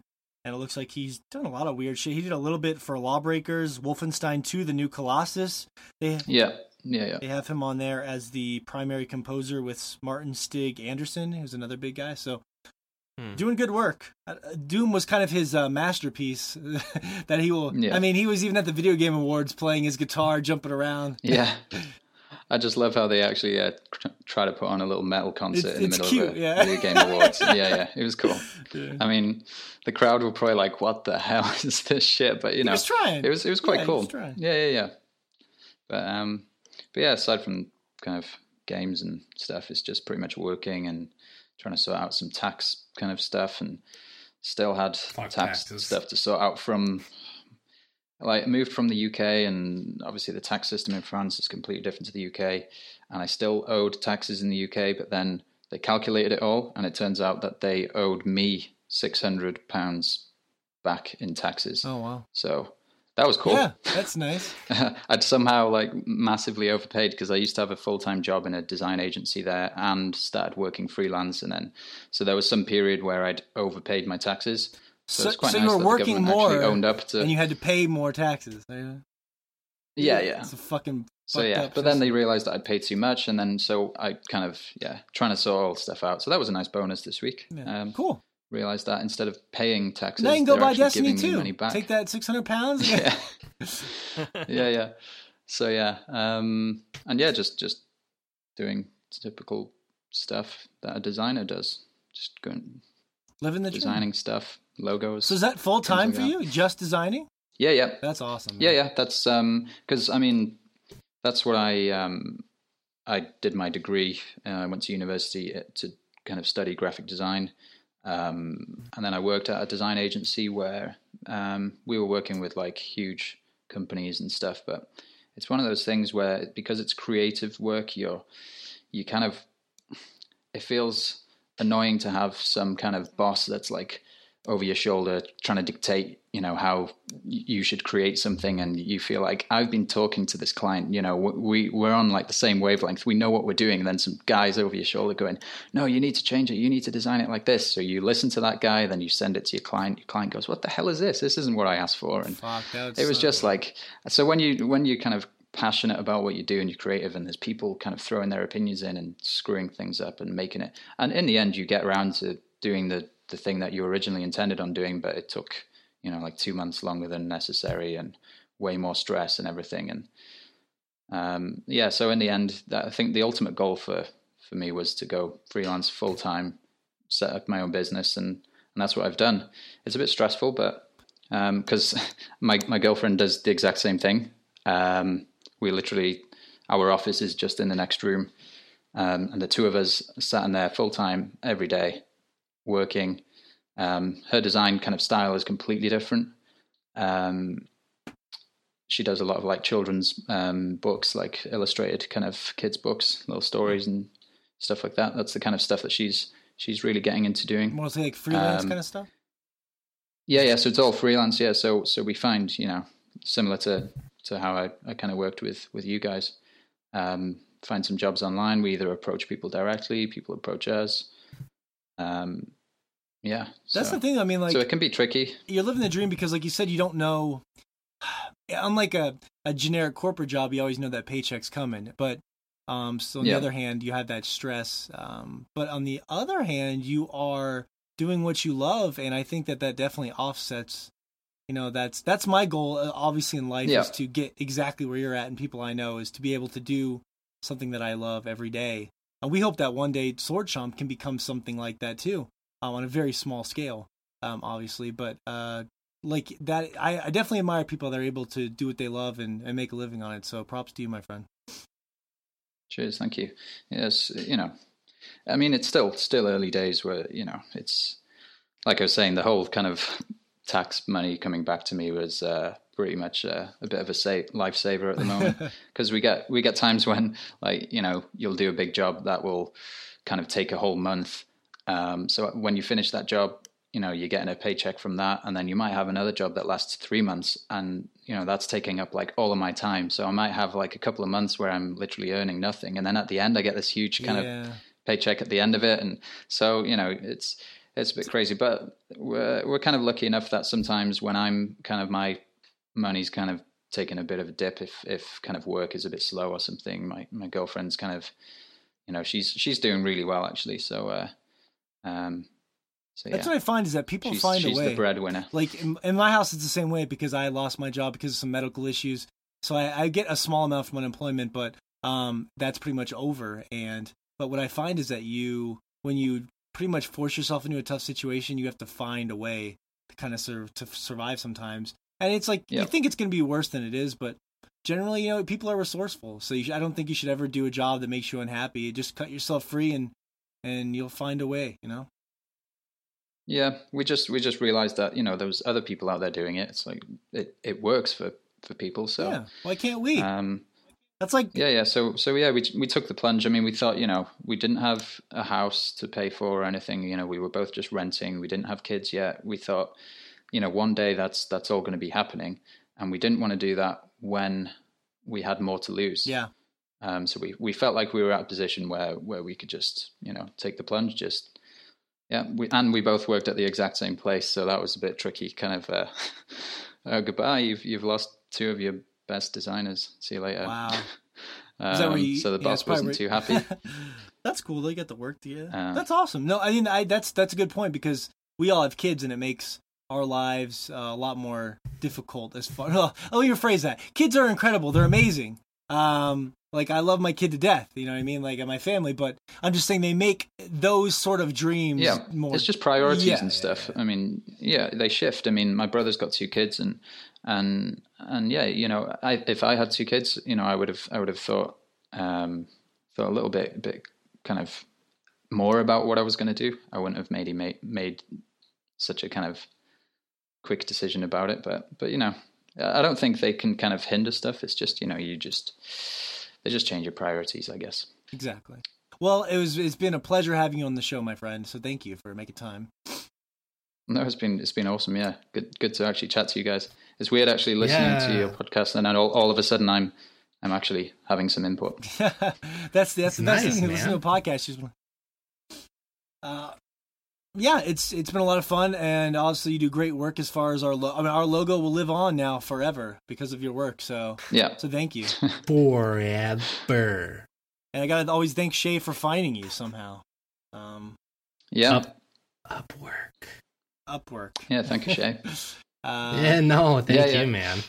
He said you were really business, just like, hey, how's it going? Thank you, goodbye. Kick you out the door, just like I- all of your women. We we know exactly what I didn't say that. Shh. You're the only client I think that's added me on Facebook. Yes. Oh, that's so nice. That's so it's nice. like, oh, he likes me. and that Not like, oh, I hate working with creative. Oh, he's just so annoying. that was before he knew you. talks all this bullshit. That was before No. he knew you had a Yeah. beard. If he knew you had a beard, he would have added you Yeah. much more quickly. That's true.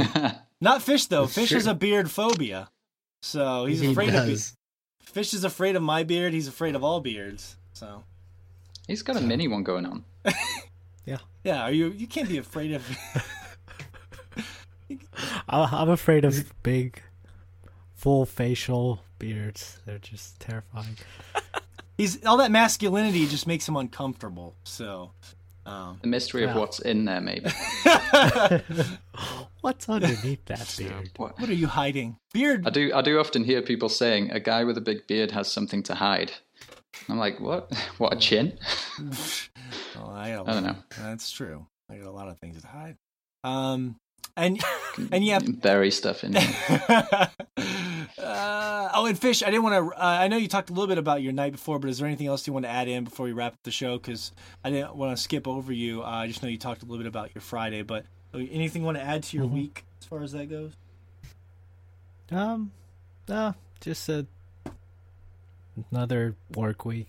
Uh, very boring. It's starting to pick up at my other job. Um, people are starting to tip a little bit more now that football season started, and getting a lot more business. Um, they're at the pizza joint. So. Oh, that's right. I meant to tell you guys. So the joke about the beginning of this podcast was that fucking we created a sort. This is something I am actually a little bit upset about. Even though Fish is my best friend, he is very much sad at me here. We created a clan in Destiny 2.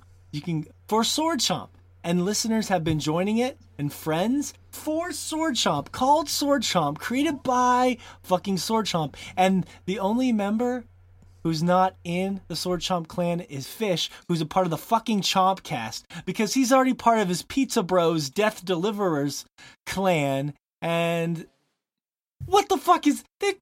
So shameful. they they got a better Pizza name. Bros. They got a better name.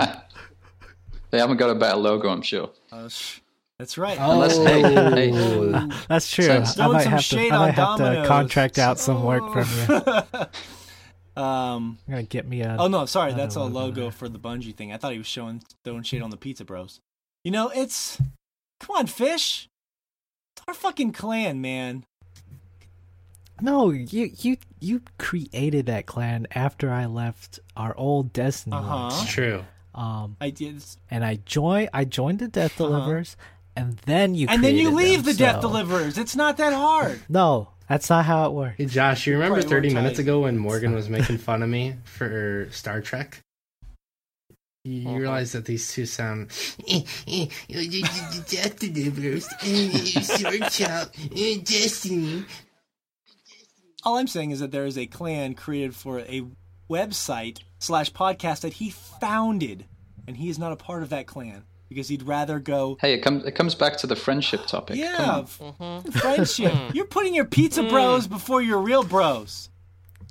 Bros before hoes. Well, eh, to be fair, They're I'm going to come to as well. Fish's def- I'm going to come to Fish's defense.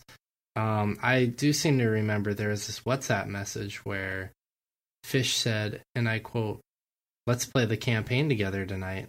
And a Morgan Barnes said, "Uh, no offense, but your house is too loud, and I don't want to listen to that fuckery while I'm playing the campaign, so I'm going to play it by myself."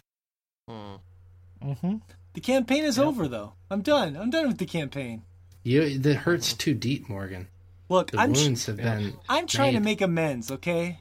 Yeah. and Fish- So you were you were. No, you're not. it You're, seems you're you were accosting first to breach the bro code. Mm, No, mm, Mm-hmm. mm. that is not true. You're not trying to make amends. I You're just- accosting. I'll That's you like when you wreck someone's car and then true. you buy him a pizza. I did throw the first swing, okay, and I will take full blame for that. But I have reconciled with Fish. We run the events together now. We're buddies again. We did the See, nightfall see together. this is this doesn't this doesn't sound like trying to reconcile. This sounds like trying to put blame. Forgiveness. Yeah, No, So, I'm shouldering you shouldering need the to come. initial You need to come. You need to come with your heart on your sleeve. You need to get down on need your to come- knees and protest the national anthem. I mean, you need to ask for forgiveness. Just use a paper towel. Uh, is that where? Am I going to start? I'm going to start kneeling now until Fish joins our goddamn clan. During the introductions, you're gonna kneel. The ones that you actually introduce. And coming up next is Morgan Barnes, Yeah, and you just kneel. I'm going to kneel as I uh, exit this podcast because I'm so upset. Um, when you think about How long is it gonna take you to get on the floor there, buddy? I don't know. I'm already on the floor. Oh, okay. You just can't. I'll A show lot you of good that did. later. See, here's my chair. All right. On that note, I'll give Fish a chance to reconcile when he comes around and his pizza bros leave him for the dust. Um, we'll be waiting for you in the sword Leave, clan. leave them for better pepperoni pastures. Pepperoni pastures, huh? That is a that is a great clan name, Pepperoni Pastures. How about how about this, Fish? Why don't you get the Death Deliverers to join? I will allow them to join the Sword Chomp clan out of the kindness of my heart. Um, we will allow Oh, the okay. Death Deliverers in. You guys can still be together. We can be a team. Okay. Well, can we still keep the clan name? You know, Death Deliverers. I can't believe you even asked me that. Jason, don't join the clan, please. This is the type of shit you'll have to deal with. Do you have a PS4, Jason? What are you rocking? Xbox One or PS4? yeah, yeah, PS4. Okay. Yeah, yeah. All right. Well, it's open. Open invitation, Jason. We'd love to have you aboard. Um, Just make sure you don't, don't join know, any like other pizza. clans and come back, Yeah, you'll hear about it. because then apparently Morgan lynches you. I, I'm okay with joining other clans. Fish is right. Mhm. I pushed him to the other clan, but now it's time for him to push back and come back to where he started. You know what I mean? He needs to feel like Yep. he's wanted, not like he's demanded to come back. He needs to feel like a valuable Exactly. asset. You don't own his body. Mm. well, that's not. Well, let's not The get into only the only person who owns his body is our Lord and Savior. Gort. um, that joke went over my head. I don't know who Gort is. It's ironic. Shining Force. Oh God. Oh God. I thought we made it through a whole episode without him talking about Shining Force. We were so close. Never. Um, Just have to get it in at the end there. on on that note, thank you for joining us again, Jason Roberts at Victory Overall, our good friend. No problem. I'll Thank tag you on. Instagram.